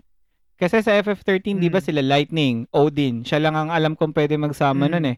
Versus Totoo. yung um yung iba yung yung motor na Iction? summon ni Iction ba yun? Ay, hindi. Iba pala. Hindi, hindi, yung motor na summon ni Snow, Snow. Mm. siya lang Si din Shiva. yun, di ba? Si Shiva. Oh, parang related yun sa Falsi. So, Mm. yun nga, same flavor. Iba lang ng setting, iba lang din ng approach. I guess ang ang ang punto ko kasi kung bakit ko tinanong yun is hin kumbaga hindi siya staple eh compared dun sa iba na okay, merong summoner which is kaya mag-summon ng lahat ng Mm. mga or sabi natin numbers of idol eidolons or yun nga summon. Mm. Tapos meron din naman ng ibang ga- ibang aspeto na kunwari sa FF7 na pwedeng i-equip lahat, kahit lahat ng character kaya makapag-equip ng summon. So, sa lahat, from 1 to 13, or 1 to 15, 13, quote-unquote, lang ba yung yung ganong setup na, okay, isang isang character, isang summon. Siya lang yung pwede doon. Um, ala Jun Chiriki nga. I think pinaka-closest is that. Is 13 lang talaga, no? Wala nang 13 ibang... lang talaga. I'm thinking 12 eh, pero hindi ko kasi masyado na-explore yung ano yung materia board or yung yung para sphere grid ng 12 eh. Kung Mm. pwede ka mag-assign ng iba. Actually, ganun din eh. Meron, meron lang, Mm. meron lang... Ay, hindi, hindi. Kung tama yung memory ko ah, parang pwede mo yatang... Puta, hindi ko masyadong maalala. Parang pwede yatang i-apply sa, sa, sa board yung summon kahit kaninong characters, kung di ako nagkakamali. Pero, correct me if I'm wrong. eh. Pinakamalapit Pero- lang talaga 13 eh. Pero you'll have to also consider the fact na despite may some di- despite na Mm. um meron tayong tinatawag na trope na summoner sa Final Fantasy games, Mm. most of the Final Fantasy games na may multiple summoners is meron talaga silang particular na Eidolon, Summon, GF na sila lang ang na specific sa kanila na parang Junchiriki na din eh. Hindi, For kasi ang, exam- ang, ang, ang, ang Mm. pinanggagal, sorry, ah, ang pinanggagalingan ko kasi yung isa lang talaga. Le- let's say kahit sabihin natin si Aiko tsaka si Garnet, meron silang specific na summons, di ba? Yun yung Ah. pinupunto mo. Na parang sila lang yung, may numbers of summon sila. Pag binigay mo kasi yung, ito yung context ng story kasi, di ba, may dominance. Mm. Yung tinatawag, or sabi natin, eq- equals to Jun, Junchiri, ah, Junchi, ah? Junchiriki. Junchiriki. So, Oo. Hindi siya one is to one eh. Kumbaga, ang naiisip ko kasi dito, sa yung bago- talagang solo lang. Solo lang. Yun Kumbaga, talaga. So, kumbaga parang eto lang yung pwede sa'yo na, na summon. Hmm. Teka, teka. Mm. May naisip ako, may naisip ako, pero hindi ko sure ah. Mm. Si Seymour, si Anima, hindi rin. Paano hindi rin? Si, si, si, si Seymour ba ng FF10 kaya rin magsama ng iba? Or alam ko si Anima lang ang kaya niya, di ba? Mm, isa lang, yun lang. O yun. Yun sa pagkakaalam pero, ko. Pero, may sum, villain may, siya. mm, pero may summoner. Kasi 'di ba ang ang plot kasi sa FF10, oh, may yun lang yung summon ni Seymour, pero hindi kasi nag-pilgrimage si si Seymour, 'di ba? Kagul- tulad ni Yuna. So parang Mm. kung nag-pilgrimage siguro siya kasi ang aqua ang ang, ang mechanics sa FF10 para magkaroon ka ng summon is pupuntahan mo yung mga temple para kunin yung summon Yes. na yun. Ah. So, hindi kasi, ah, sige, sabihin ko na. Ito yung pinanggagalingan ko kung bakit ganun yung question ko. I think itong dom, itong gagaw, syempre hindi pa rin na- naman natin sure kung tama to, di ba? So, nag-speculate pa lang tayo. So, dito sa FF16, I think yung, ang magiging mechanic nito si icons dom- dominance is, al- tama ka, ala Jun- Junchiriki, ala Naruto. Pero yung Hmm. dun sa trailer, dun sa trailer na pinanood na, na binigay ng Square yung Awakening trailer yata kung di ako nagkakamali. Oo. Um, 'di ba ang dominant ng country or ng bansa Balis- nila Oo. nila Ah, Redaria, Redaria ba? Or, ah, Rosaria. Rosaria. Tapos Mm. ang icons nila doon is si Phoenix. Yes. Tapos may event doon which is yung eto nga yung nangyari na mama eh, meron din explanation dito tungkol dun sa story ni Clive is biglang Mm. meron nag-summon nung Ifrit. Sino ba nag-summon ng kay Ifrit? Yun ang di ko masyadong na-check eh dahil ang bilis ng action Mm. scene eh. But from what I know is ang Phoenix is dominant siya kay Joshua. Kay Joshua, di ba? Yun yung, Oh, yun na yung- parang ang intindi ko dun sa context is um panganay si Clive, si Mm. Joshua yung pangalawa, pero kay Joshua mas nag-dominate yung Phoenix. So parang siya yung dun sa magkapatid si Joshua yung kaya magsama ng Phoenix. parang, So, nala- na- parang nalampasan, Oo. no?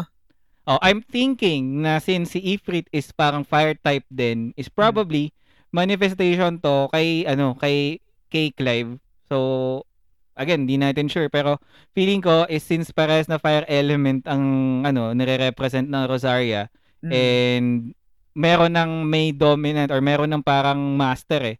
Etong si Phoenix eh feeling ko at some point of one way or another magkakaroon din ng opportunity na ma-unlock niya yung potential to to conjure fire type icons. Kaya siguro feeling ko si kay Clive yung Ifrit. Not sure. Mm. Yun, yun yung yun yung actually yung iniisip ko kaya nag nag kumbaga bi tinatanong ko sa kung merong ibang Final Fantasy na katulad ng ganto and then nabanggit mo ngayon sa Jinchuriki, 'di ba? Mm. Ang iniisip ko kasi okay, dominant ang do, ang dominant ng nung fire type which is yung si yung Phoenix tapos si si Joshua nga. Pero supposedly parang dun sa context sa binibigay ng ng Square is bakit bakit natalunan si si Clive? Mm. Bakit napunta kay kay Joshua? Ang kita, ang basa ko naman doon sa kabila naman is hindi ko alam kung paano mangyari to ah. Si ano talaga, si Clive talaga supposedly yung yung Phoenix. Mm.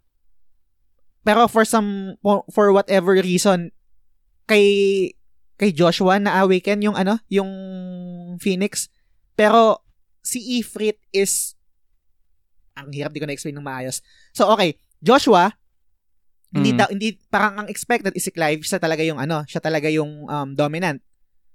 Ang, Yeah. ang, ang original ang original na ang original na parang sabi natin yung icon is dapat si, si Phoenix talaga. Pero tumalon, hindi hindi naging dominant si Clive na punta kay Joshua. Tapos doon sa doon sa trailer ng Awakening trailer, hindi natin alam kung sino yung nagsamon ng Ifrit pero nasamon din doon si Phoenix. So dalawa naglalaban. I don't Hmm. think na I, sana naman ang naisip ko, I don't think na si Clive yung Ifrit. Mamaya tingnan natin may, may merong ano merong um merong tawag dito may description doon kay Clive eh. I think ang nangyari is naging dalawa, naging dalawa yung awaken na icon sa isang character which is si, si Joshua na hindi niya na hindi niya makontrol. Merong meron akong napapa, meron akong isang theory dito na pumapasok na parang um magka, kung sakaling magkapatid ba talaga si Joshua tsaka si Clive ah kung or or kung half brothers lang sila.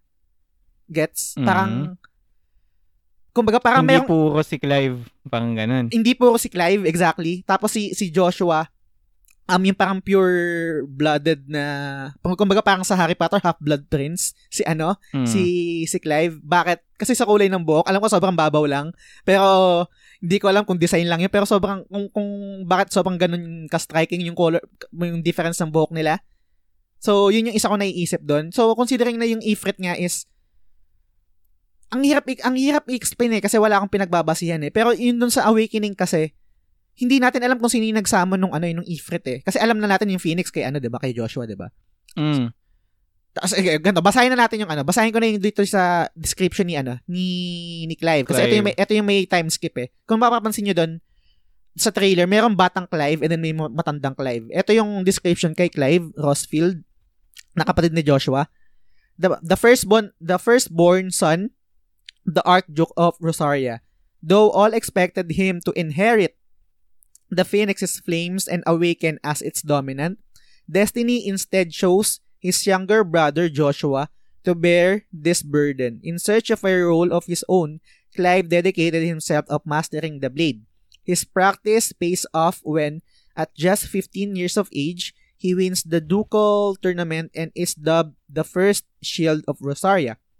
Tasked to guard the Phoenix and blessed with the ability to wield a part of his fire, alas, Clive's promising career is to end in tragedy at the hands of a mysterious dark icon Ifrit, setting him on a dangerous road to revenge. So, hindi si Clive eh.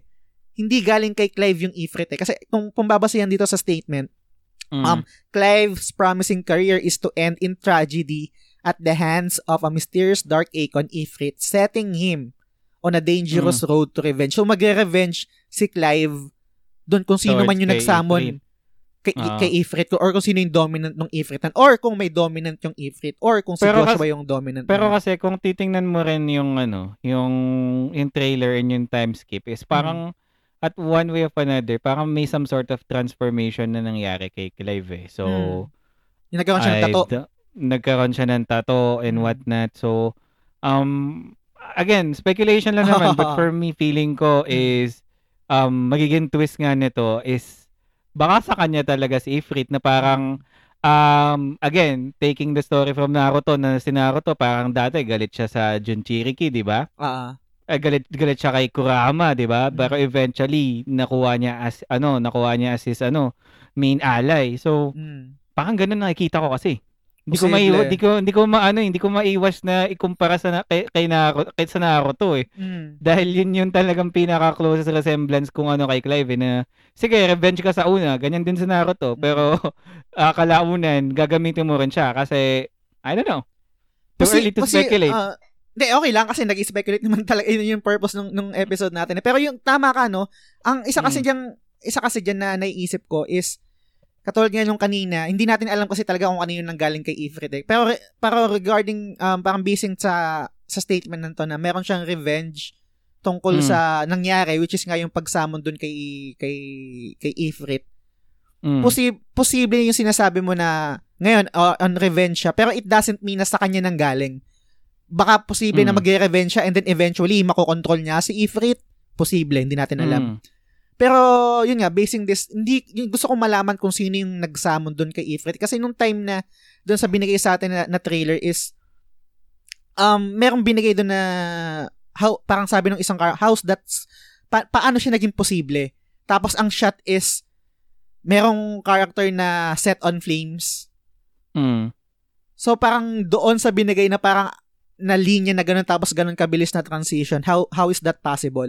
Ang ang ang pumapasok talaga sa isip ko is dalawang icon yung na-awaken kay Joshua. Pero sobrang ting- tingnan, tingnan natin kung anong mangyayari. Pero yun talaga Feeling ko kasi, feeling ko Mm. kasi si Joshua is hindi siya ganun, though, ano siya, dominant siya, pero Mm. feeling ko hindi siya ganun kalakas eh. Ang totoo. maging portrayal sa kanya, hindi, hindi siya ganun kalakas kaya hindi niya makontrol. What more kung dalawa pa yung, ano, dalawa pa yung ma-awaken niya. Totoo. Parang, parang, parang di naman feasible, I guess. As of, as of, Mm. as of, as of this, as of today. Kang. Totoo, totoo, Parang tot- di possible. totoo naman, um, yun nga, ka- kahit yung character pa lang niya, di ba yung character design niya, um, parang Weak. weak, ganyan, soft, Oo. etc. Di ba? Tapos si, si Clive yung more on, um, more of Mm. a parang fighter, um, yung, yung typical na character na mukhang malakas, ito mukhang mahina, di ba? Pero dito, Mm. dito papasok sa akin yung ano eh, dito papasok sa akin yung, yung trope, trope, ang puta, yung trope na, Trope. trope na summoner. Lahat naman ng summoner mukhang mahina eh. Di ba? Mm, yeah.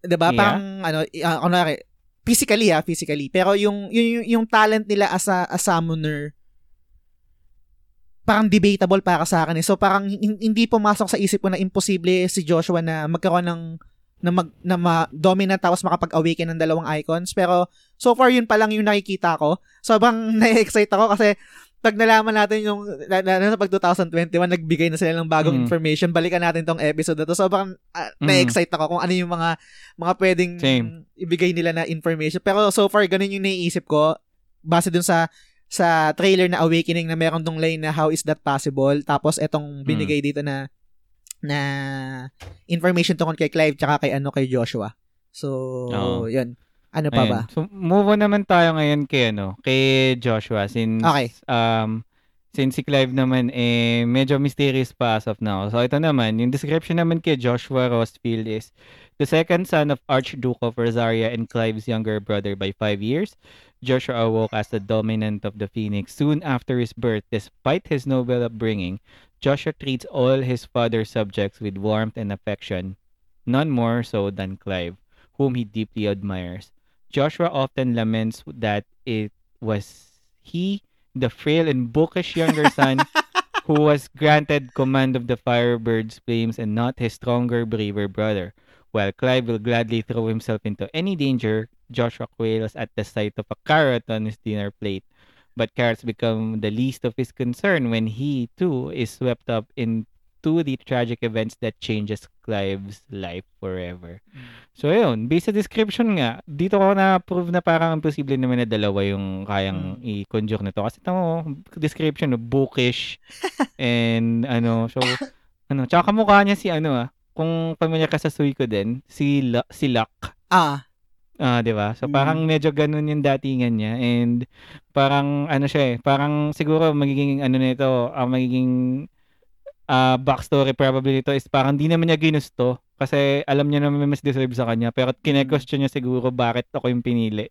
Parang magiging Ang- ganun yung ang isa pang interesting dito Del no yung nakita natin yung trans- transformation ni Clive yung merong adult Clive wala pa tayong nakitang Mm. adult Joshua eh, no wala pa. wala pa puta We don't know kung, Kung paano yung niya, ano diba? dyan.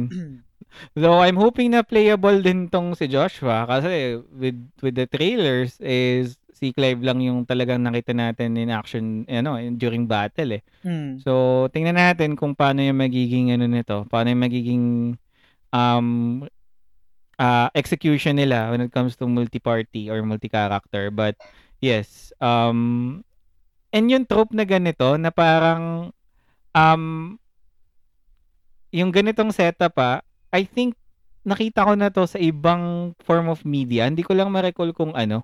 anong Na parang may hindi ko alam kung movie ba siya. Di, I mean, anong Or specifically game? itong magkapatid? Yung gantong setup? Yung, yung may magkapatid na ang mas nakakuha sa kan ang nabigyan ng kapangyarihan yung isa na ina-expect eh dapat siya. Parang hindi ba parang Naruto? common. Si Rai, hindi ba si Naruto? Na, Raikage? Tsaka si, ano, si B?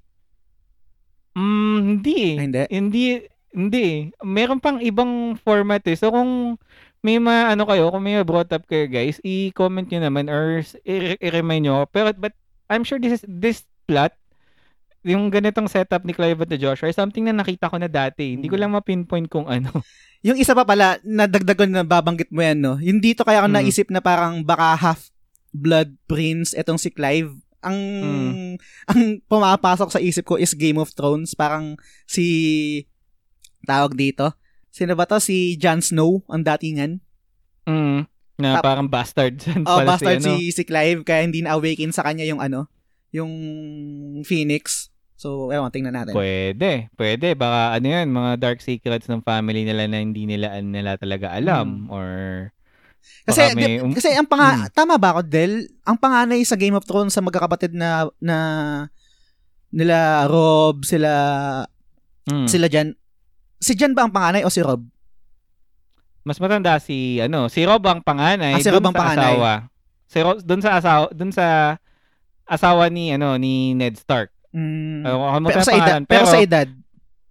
Sa edad hindi kasi technically hindi naman anak ni Jon nag, naging Game of Thrones yun. Ah. Hindi naman anak talaga ni Ned Stark si Jon Snow eh. Yun nga. Anak anak ng iba yun eh. So Mm. technically yung miss sa pure blood niya si Rob Stark yung panganay. Mm. Kasi yun nga yung naisip ko rin dito kung sakali lang ah, kung ganun yung magiging tema nila na half-blood to si ano or parang Baka bastard. nga baka nga Game of Thrones din ang iniisip ko. Kaya nga parang si Jon Snow, di ba, kaya makipag-usap sa dragon Yes. may dragon blood. Mm. Baka nga Game of Thrones yung naisip ko na somewhat naisip na parang correlated dito. But Mm. yes, kung may makita, but for sure common. Mm. So tingnan natin kung ano pa yung pwede mong ex, pwede pang expand nila dito. I think nakita ko na to dati. Yun lang yung masabi ko. Sige, sige. Move tayo Mm. dito kay Jill Warwick, yung babae. Sabi dito, Ito ang Jon Snow. sabi, Kasi ano, Born in the fallen northern territories, Jill was, oh nga, totoo. Jill was taken from her homeland at a tender age to become a ward of Rosaria, securing peace between the two warring nations. The arch, hindi, parang ano to, pre? Sino ba to? Yung kupal, tas bumait ng dulo? Hindi si siya dyan. Theon Greyjoy. Yun, Tion Greyjoy, yun. Ganon, Oo. ganon, di ba? Game of, wala Diba? na Game of Thrones. Tion Greyjoy ito, pre, na babae. Oo. Sabi, oh, securing be- peace between the two warring nations, the Archduke insisted that she be raised alongside his sons. O, katulad din nangyari din sa Game of Thrones. Mm. And now, at 12 years of age, she is, is she is as much of uh, a part apart. of the Rossfield household as Clive and Joshua. Ever kind, gracious, and unassuming, Jill has become a trusted confidant to the brothers. Pero, teka lang, um, mayroong missing dito kasi na, na write up eh. Dito kasi sa, sa Twitter, merong Mm. line na binigay. Saglit lang ha. Basahin ko lang. Hindi nabigay to eh. Kasi ang nalaka- nakalagay dito, merong isang missing line which is born a princess. So parang feeling ko, Mm. feeling ko um importante to, but hindi ko alam kung bakit hindi sinama to sa ano, sa website nila, bakit sa Twitter to nakalagay, born a princess. She was taken, Which eto, is, she was Mm. taken from the fallen northern territories to become a ward of Rosaria, securing peace between the two warring nations. Ang naisip ko naman dito is, putang ina, baka, do, baka dominant naman to ng isang Yun nga. Shi- Shiva? Hindi natin alam. Be, siguro, depende, malalaman natin yan pag pumunta tayo sa world. Pero, yun din yung iniisip ko, feeling ko dominant to and probably plot ng northern territories na ah gawing plant si, ano, si Jill na, sige, Mm. makisalamuha ka sa family na yan, then, when the right time comes, then, activate namin yung pagiging masama mo. Yun, gawa tayo ng sinister plot towards the Rosaria. So, parang ganun. Mm. Yun yung ano, kasi ano eh, um, hindi, again, kulang pa tayo sa context pero feeling ko yung Northern Territories may evil plan kaya siguro kung i-add mo yung context na once a princess is um, Born a princess. Mm. bro- born a princess Mm. is talagang uh, of by all means ang of all the people na pwede nila i-sacrifice eh, yung princess pa talaga. Mm. Kasi siguro alam nila na may power to, i-awake nila at the right time Yes. to seek to either either fight back against uh, Rosaria or what. Kasi di rin natin alam kung talaga ba mabuti ang Rosaria eh. Baka mamaya, ano to, baka mamaya malasuy ko din to na um, akala, akala mo sa una mabait ang Highland pero masama pala. Baka Mm. ganun din dito. So, Totoo. never know.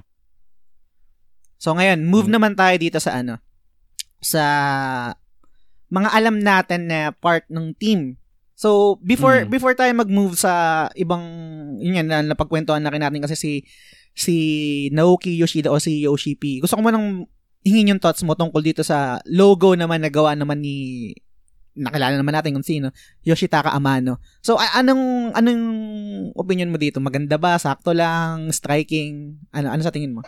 It reminds me of FF10 for some reason dahil sa color palette. Akala Mm. ko nga parang FF10 Part 3. Pero, i-view ko siya ulit. Pero nakapag-comment na ako eh. Logo. Wait lang ah. Sige lang. So yeah, it it really it really strikes na parang FF10 siya nung una or FF FF10 or FF12. But Mm. Looking at ano, looking at the images, parang it's a battle between good and parang nag-resonate sa akin sa battle between good and evil. Mm. So Ifrit versus Ifrit or Bahamut ba to or not sure. Ifrit. versus Ifrit versus Phoenix. So Hmm. uh, parang may kinalaman to event parang I'm assuming that with this baka ang magiging takbo ng laban ang ng kwento nito is Joshua versus Clive sa uli. Mm. Tsaka Kaya katul- may- katulad ng mm. nabanggit mo rin kanina Del no, na hindi natin alam kung mabait ba yung Rosaria. Gaya dito Mm. sa logo na to, hindi naman din natin alam kung Phoenix yung mabait eh, or Ifrit. Yes. Di ba? Dahil, yeah. So, Parang katulad ki- rin ng ng sa Naruto, 'di ba? Kasi sina, 'di ba sinamon ni, ni ni Madara si Kurama dun sa Konoha. Buong Mm. Konoha ang idea nila kay Kurama is yun yung masama. 'Di ba? Parang pero dip, parang ang, ang ang idea kasi is depende kung sino yung nagko-control, 'di ba? O sige, parang mask of hatred si ano eh si si Kurama, 'di ba? Parang ganun. Pero ginamit din sa masama katulad nung ginawa ni ni Madara sa Konoha. Pero dito sa Final Fantasy 16, pwedeng ganun Hmm. din. May nagsamon, may nagsamon kay Ifrit nung time na yun dun sa Awakening trailer na mm, na sinabi nga dun sa description ni Clive is kaya siya on revenge yung event na nangyari na yon. So hindi natin alam kung kung masama in nature talaga si Ifrit or masama in nature yung yung gumamit kay Ifrit nung event na yon. mm. Kaya talagang ano eh, gaya rin nasabi ko na first episode, talagang magre-revolve sa summons, sa summons this time, which is something na um, we know that has been a trope for the past games, pero ngayon may heavy emphasis talaga. So talagang Yes. gamit na gamit ang summons dito. So excited to see kung ano pa yung in-store sa atin in the coming months. Tsaka ito yung na, na-miss natin na yung sa world. Balikan ko lang ng balikan lang natin ng mabilis no, yung mga bansa. Kasi ito nga, Oo. 'di ba, parang naka naka-blank pa eh. Kunwari ito, The Holy Empire of Sunbreak. Mhm. Kung anong pronounce dyan. So, hindi natin alam kung, pero hindi natin alam kasi naka-blank dito, naka-black kung sino yung dominant, uh, the dominant of blank. Pati yung sa Kingdom Yes. of Wallowed. Wallowed. Ah. Hindi rin natin alam. Pero considering itong mga ano nila, mga logo nung, nung bansa nila, ano yung, napip, ano yung nai-imagine mo na icon dito sa country na to? Itong dalawa muna. Sa Sunbreak, feeling ko Leviathan or Shiva to. Okay. Maglalaro. Tapos, itong Wallowed, Kingdom of Wallowed is, it's either Odin or Ixion. Yes. Obvious na obvious, ano? Obvious. Itong Dalmekian Republic, Mm. I'm considering, I'm thinking na type, par archetype ni Alexander ng FF9. Hindi, si Titan na O, na- dito eh. Sa, feeling ko sa, sa Iron Kingdom eh. Hindi, ito nakalagay dito. oh. Dom- Ah, the meron na dominant, oh, the dominant of Titan. Oh, Icon of Titan. Earth. Mm. Oo. So, itong Iron Kingdom na to, probably, kino-consider ko a wolf type na Ac- na Acon or Summon to. Mm. Be- because, ano eh, parang beastly ang, ano eh, beastly ang ng team nitong, ano na to eh, world na to eh, parang primitive eh. Either wolf or something. Then, itong Crystalline, again, Shiva to, Siren, or any type of, any other water or ice type na Mm. summon. Hindi, uh, Pero mas pero feeling ko mas mm. dominant na Leviathan sa Sunbreak sa Crystalline Dominion ang Shiva. Mm, gets, gets. Ah, agree ako dito sa ano mo, yung Sunbreak na Mhm. posibleng Leviathan or Ah, ah, Leviathan ta- or Shiva pero mas mas parang okay nga dito sa sa Crystalline Dominion yung Shiva tapos dito naman O- Odin and Ixion and dito sa ano dito ko dito tayo magkaiba sa Iron Kingdom kasi basing dito sa sa description nila ang nakalagay dito is ah, parang the orthodox doctrine judges domin ah, dominance to be unholy abomination. So parang ito yung tipo na ng kingdom na against dito sa mga icons na to. Kumbaga parang parang sila yung mga um sa Mm. ah, ano tayo doon sa FF10 yung mga Uyevon practitioners na hindi naniniwala sa ah, sa ano sa al- sa mech or sa mga machine Ah, para sila Makina? waka, ganun. o sa mga Ah, makina. Kasi ito yung sabi Mm. nila, oh, 'di ba parang um yun nga, abomination para sa kanila yung ano, yung ganun. So, sobrang interesting to kung ano yung ano yung purpose netong The Iron Kingdom kung ano yung pinaglalaban nila at hindi sila naniniwala dun sa sa tingin nila abomination yun kung ano yung in, in, in, a- in a sense na pag magwa-war or makikipaglaban ano yung ano yung tech nila para panlaban sa mga countries or sa mga lugar na merong icons or crystals na, na, na magics, etc. So, let's see. Kung di man kung di man kung wala man kung wala man silang dominant or whatnot, siguro parang Hmm. ano beast in a form of like Cerberus or a wolf or dragon Mm, siguro. Pwede. Yung magmamaterialize na siguro yung ibang mga countries dito is naniniwala sila na kayang i-conjure like parang ah, tawagin mo on call lang. Pero Ah. sa kanila siguro is meron sila kasi may crystal sila eh. Mm. So meron silang probably some sort of a beast or something pero walang may-ari. Like pag may-ari yun ng buong ano, buong Iron Kingdom. Walang walang may hawak doon, walang may control doon. Parang ganyan naisip ko. Mm. Versus dito na yung iba na parang may mga tao lang na kayang kumontrol. So, yun. Gets, gets. Sobrang interesting tong mga countries na to. At feeling ko meron din, syempre hindi pa naman din natin alam, no? Siguro meron din yung country na parang, an- anong lugar ba yun, Del? Yung sa Naruto? Um, Alin? Yung kay Pain? Yung Rain, Rain Country ba yun? Mm. Na parang, Rain yun- yun na parang na, nag-vanish dahil yun yung parang laging war, war zone ng mga countries na to. Mm. Wala lang. Parang may luma, parang lumalawak lang yung imagination ko na, hindi kaya si Clive galing doon? Parang ganun. Ewan ko. mm. Baka, baka, kasi connecting dun sa sinasabi ko na hindi talaga sa Rose, sa Rosaria si, ano, si, si Clive. Si, Si Clive. Clive, no? Pero, sige.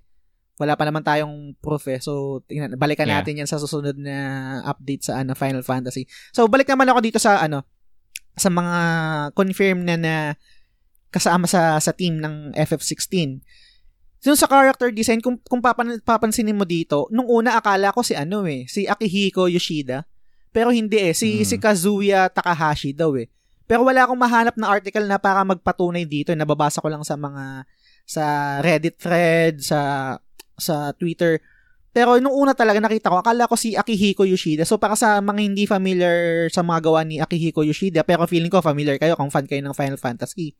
Um, siya yung may gawa ng sabihin natin ng Final Fantasy Tactics, Tactics, Va- Va- Vagrant, yes. Vagrant Story, yung ganong art Mm. style, um, Final Fantasy 12, and then yung pinaka-latest is yung um, Nier Automata. Siya yung may gawa niyan. Siya rin yung may gawa ng Bravely Second, Bravely Default, Mm, siya yung may yun. gawa niyan. Kaya tingnan mo yung mga, Mm. kaya tingnan mo yung art design nila, 'di ba? Parang similar. So, akala ko noong una talaga lalo nang nilabas nila tong tong tong character design nito. Tangina parang hawig dun sa style ni ano ah ni Yoshida pero hindi daw. Ikaw ba anong anong masasabi mo dito sa character design? Feeling, feeling ko siya yun eh. Kasi Mm. just by comparing it from the past FF games, like, pinaka-closely resemblance dito is yung design ng Bravely Default. Kasi may mga characters sa Bravely Default tsaka Bravely Mm. Second na um, kahawig ni Joshua.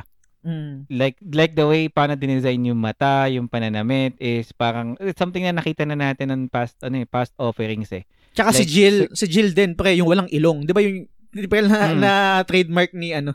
Na parang walang laging ilong. signature, oh, signature, ano yun eh, si- kasi for most artists naman, meron sila mga signature drawing style eh. Like, Mm. like for example na lang, size at one glance, alam mo kung ano yung gawa ni Eiichiro Oda laban kay Kishimoto, di ba? Yes, Kung totoo. paano, paano sila mag-drawing. So, um, feeling ko talagang siya yung gumawa nito just by judging kung paano yung, yung Mm. color palette, yung design ng mata, design ng buhok, and whatnot.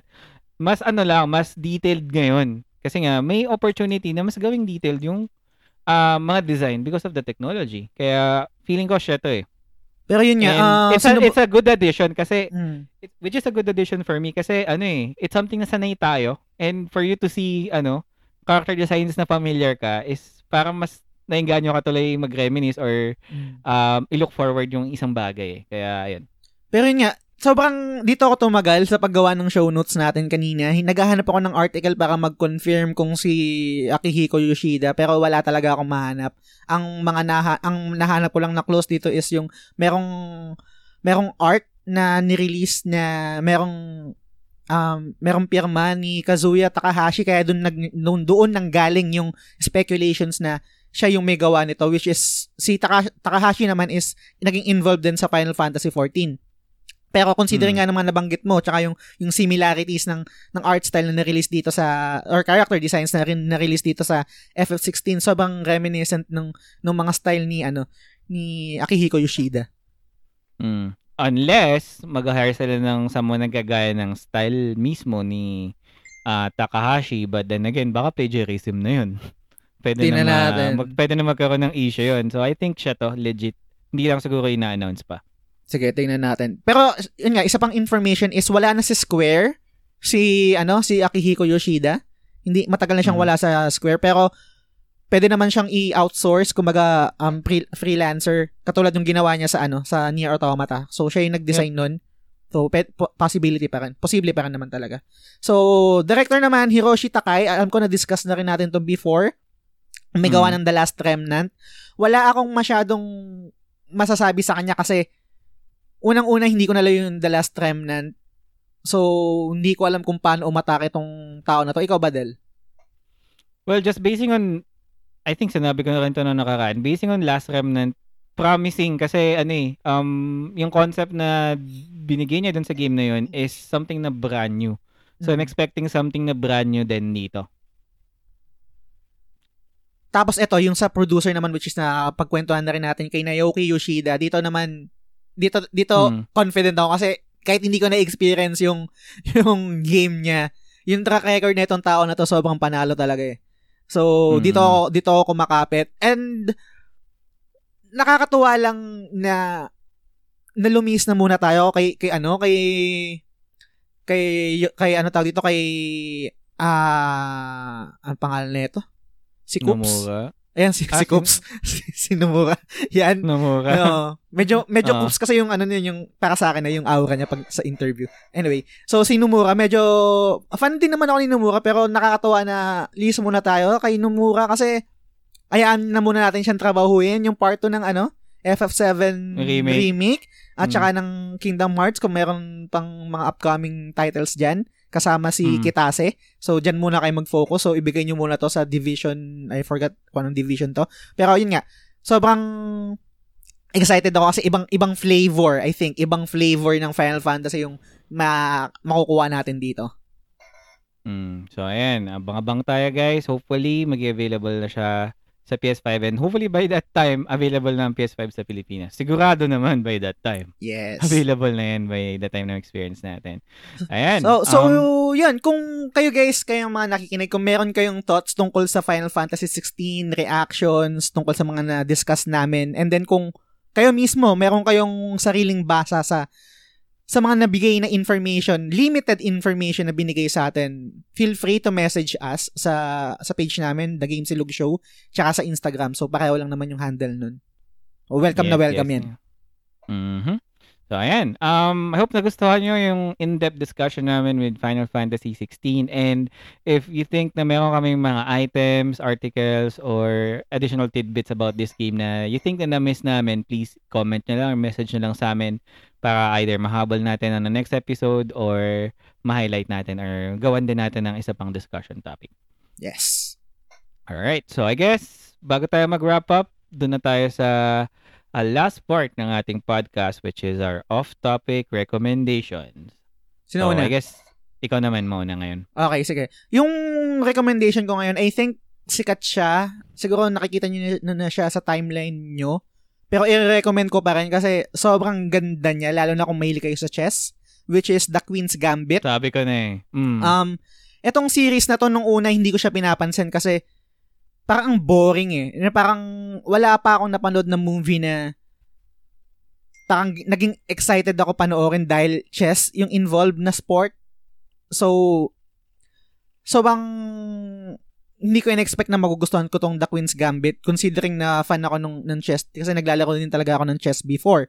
Pero first episode pa lang nahook na ako kasi yung yung plot niya engaging eh. Ang without any spoilers no. Ang story kasi ng The Queen's Gambit is yung bida which is si Beth Harmon is orphan.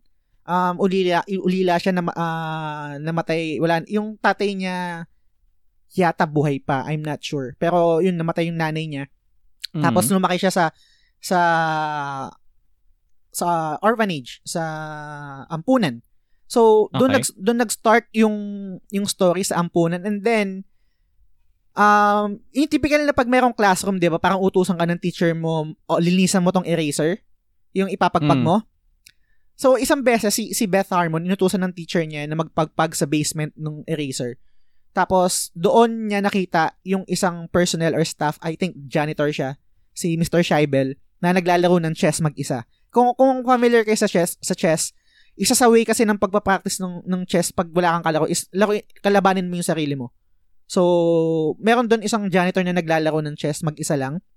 Um, minimove yung, yung mga pieces, etc. Tapos nakita ni Beth, tapos na-curious siya. So, gusto niyang dun sa chess na yun. Tapos parang lagi niyang tinatanong yung, yung janitor na na parang turuan siya maglaro hanggang sa eventually tinuruan siya and then obsessed si Beth dun sa sa game na yun. And eventually na-discover na na genius nga siya dun sa laro na yun. Pero ang Mm. ang isang tanong kasi dito habang pinapanood ko siya is meron din kasing um discussion tungkol sa addiction kasi na-addict si si Beth sa isang um gamot na I think nag nagpapagaling sa kanyang maglaro ng chess. So all throughout nung paglalaro ko ay paglalaro panonood ko yung yung substance ba na yun o yung gamot ba na yun yung dahilan kung bakit magaling si Beth sa chess o talagang magaling siya kahit wala nung substance na yun nung wala nung gamot na yun. Mm. So, yun yung isang question doon habang pinapanood ko. Pero hindi lang naman yun eh. Pero marami pa. Yun lang yung isang question doon, question ko personally habang pinapanood yung, yung series. So, sobrang ganda in terms na ng, ng story kung paano tinakil yung yung larong chess kasi yun nga gaya ng nas- nasabi ko kanina sobrang boring naman ng chess kumbaga parang it, pag ita-translate sa movie parang hindi siya katulad ng hindi siya katulad ng basketball or ng boxing or ng ibang sports na talagang pag translate sa movie eh talagang exciting. Mm. So sobrang Ito kasi interesting. medyo dark eh. Parang medyo dark ata yung pagka-describe mo eh. Na may ano eh, ah, parang parang sports team show siya Mm. na may ano na, na nagfo-focus sa addiction, tama ba? Mm, ganun kasi yung yung yung character kasi ni Beth yun nga addicted siya sa sa substance na yon and then parang pag naglalaro siya ng chess hindi siya komportable na walang hindi siya nagte-take nun ng gamot na yon meron ding part dito sa sa series na to na pinakita yung pagiging alcoholism ni ni Beth. Tsaka yung yung character kasi ni Beth personally naka-relate ako na parang um sanay siya na mag-isa na alone. Pero at the same at, at, the, at the same time yun yung yung pagiging alone niya hindi mali mali. Erase erase erase. Alone si yung pagiging alone kasi hindi siya negative eh. 'di ba? Hindi, hindi mo pwedeng sabihin na pag alone ka automatic ne- ah, negative kagad siya na negative emotion siya. Meron tao kasi na kunwari ako minsan gusto ko alone ako yun mag-isa lang ako. Pero at the same time yung pagiging alone kaakibat ka ng pagiging lonely. Kumbaga yun yung isang effect yun yung, yun yung isang side na pag mag-isa ka lang malulungkot ka na mag-isa na Mm. mag-isa ka lang so yun yung yung yung battle doon sa sa personality ni, ni Beth na mag-isa lang siya pero at, nasanay siya mag-isa at mag-isa lang talaga siya at the same time lonely siya. Kumbaga parang eto yung sanctuary ko eto yung safe place ko na mag-isa lang ako. Pero at the same time puta I, I need someone that I can depend on.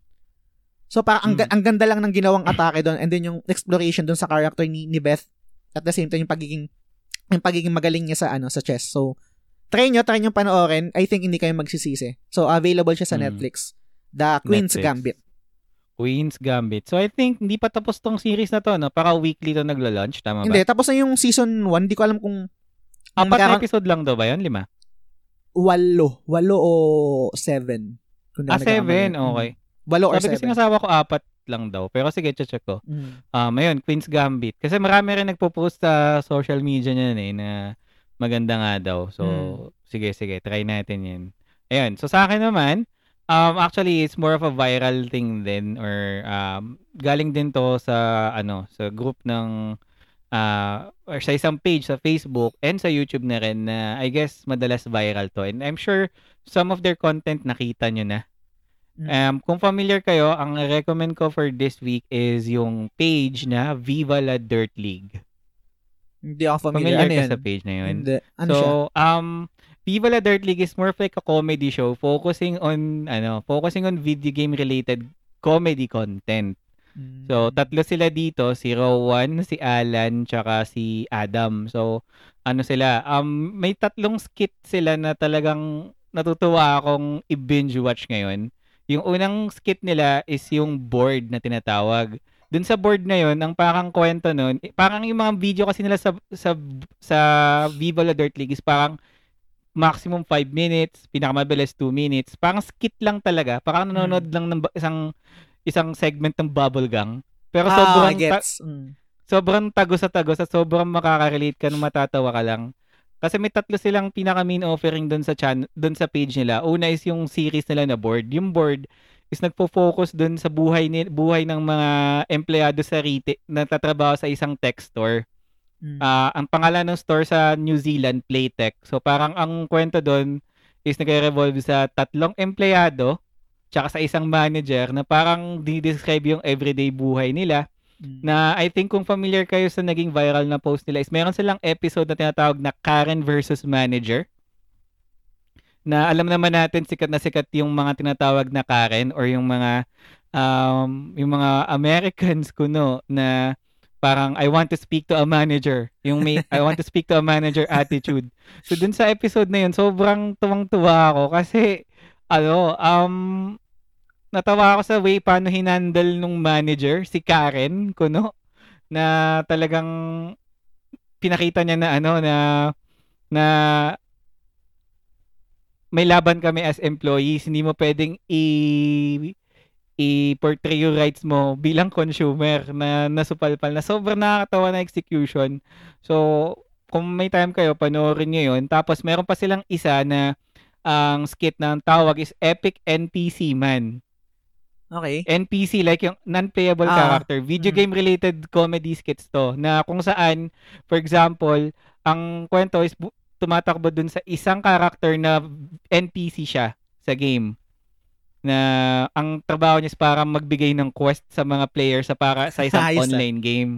So parang yung mga skits pinapakita yung mga common tropes or common things na nangyayari sa online game like for example, yung may skit sila doon na kung paano yung nafe-feel ng NPC kapag yung character na kumakausap, yung main character na kumakausap sa kanya is nag-skip ng dialogue. Mm. So, para makita mo nag-skip siya ng dialogue, ganyan. O di kaya, may makita ka na parang what if yung NPC nag-glitch, Ah, na parang eh, as an NPC, nakita niya na parang nag-stack up sa harap niya na naglalakad lang mag-isa tapos paulit-ulit ng dialogue na kahit siya naiirita na, nakakatuwa. Tapos, meron pang isa na baka makarelate, I'm sure makarelate ka, pero bago lang nila tong offering is yung Dark Souls logic nilang kung tawagin. okay. So, parang ganun din, pero ang approach naman nila is yung logic towards sa Dark Souls na may isang episode sila doon na parang ah, may bagong player, di ba? So, Ah. parang Dark Souls, ano ba yung game na yun? Pambata lang yan eh. Kayang-kaya ko to. Magaling ako sa online game. Tapos parang pinakita doon na um, first, pagka-spawn niya sa game, edi ano siya, edi parang um, may nakita siyang unang kalaban, parang mob lang, hindi pa boss. Ah. Sabi ko, oh, wala to, kayang-kaya to, ganyan. So, hinampas niya ng sword na parang napansin niya, bakit parang napapagod ako agad? Which it turns out, parang stamina Ah, pala stamina. yung, ano, stamina, stamina-based pala yung game na yun na parang, akala niya ganun lang kasimple na parang paulit-ulit siya nag-respawn hanggang sa parang, fuck it, this is hard. Parang ganun na yung naging reaction niya sa dulo. So, yun. Um, sobrang nakakatuwa sila and mapapractice yung Australian comprehension nyo or New Zealand comprehension nyo kasi yung accent nila ah, yung accent American. nila. Oo. pero sobrang the best na ako eh for the past week. kapag after ko ng shift bago ako mag-stream, pinapanood ko talaga yun eh, dire-diretso. So yun, um, sa akin, recommendation ko is Viva La Dirt League. Available to sa Facebook tsaka sa YouTube. Nice, nice. Mm. Check natin yan. Yan, yan. So, yun. So, ayan.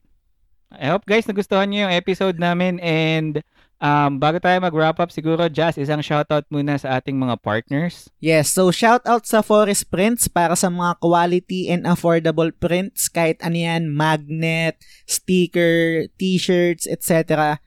Sobrang highly recommended yung uh, Forest Prints and then ang official food trip ng The Game Silog Show Batang Lugaw. Hindi ako magbabago. Ang, i- ang, ang i-recommend ko pa rin is Imperial Glaze, yung wings nila. So, same drill tayo. Pag umorder kayo at hindi nyo nagustuhan, ibabalik ko yung pera nyo. So, yun. Mm. Just let them know na galing kayo sa The Game Silog Show.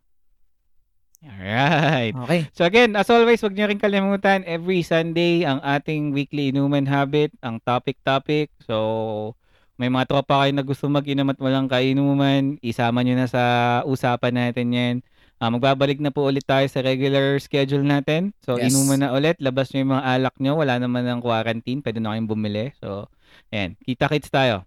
Yan. And then, ah, malapit na mag-2K ulit yung page namin. I-pimp ko lang ulit yung page namin. Mm. I-share nyo sa mga kaibigan nyo, kakilala nyo na passionate din sa video games and, uh, and you think na makaka-relate sa mga pinagagawa namin dito sa page na to at dito sa podcast na to. Paabutin natin ng 2K yung page. Sobrang salamat kung makakaabot tayo sa 2K. So, Kaya yan. hopefully by the end of the year makaabot tayo. Um, as of Yes. today's recording, kailangan na lang natin ng mga nasa 55 Yun, na no? followers. So, I think doable na yan. And abangan nyo yung magiging um, pakulo namin pag na-hit natin yung 2K. So, yan. Better watch out for that. Yun. So, yan guys. I hope nagustuhan nyo yung episode natin for today. Um, it's more of a deep dive episode with Final Fantasy 15 and also other news topics. And hopefully, di kayo magsawa na sumuporta sa content namin. And on behalf of the Game Silog Show, this is Del. And this is Jazz. Salamat sa pakikinig hanggang sa susunod na episode ulit. Bye!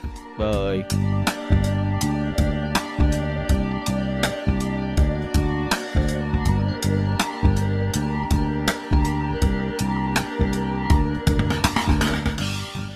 Game Silog Show ay kwentuhan podcast about video games. Available ito sa lahat ng platform tulad ng iTunes, Spotify at Google Podcast. Every Monday ang bawat episode. Well, depende sa schedule namin ni Del. Kung nagustuhan nyo ang episode na to, sana i-review nyo sa iTunes at sa Facebook. Kung hindi naman, okay lang. I-review nyo pa rin. Kung meron kayong opinion, suggestion, or trip nyo lang mag-share ng thoughts sa kahit anong bagay, punta ka lang sa at The Game Silog Show sa Facebook at sa Instagram. So yun, salamat sa pakikinig hanggang sa susunod na episode ulit.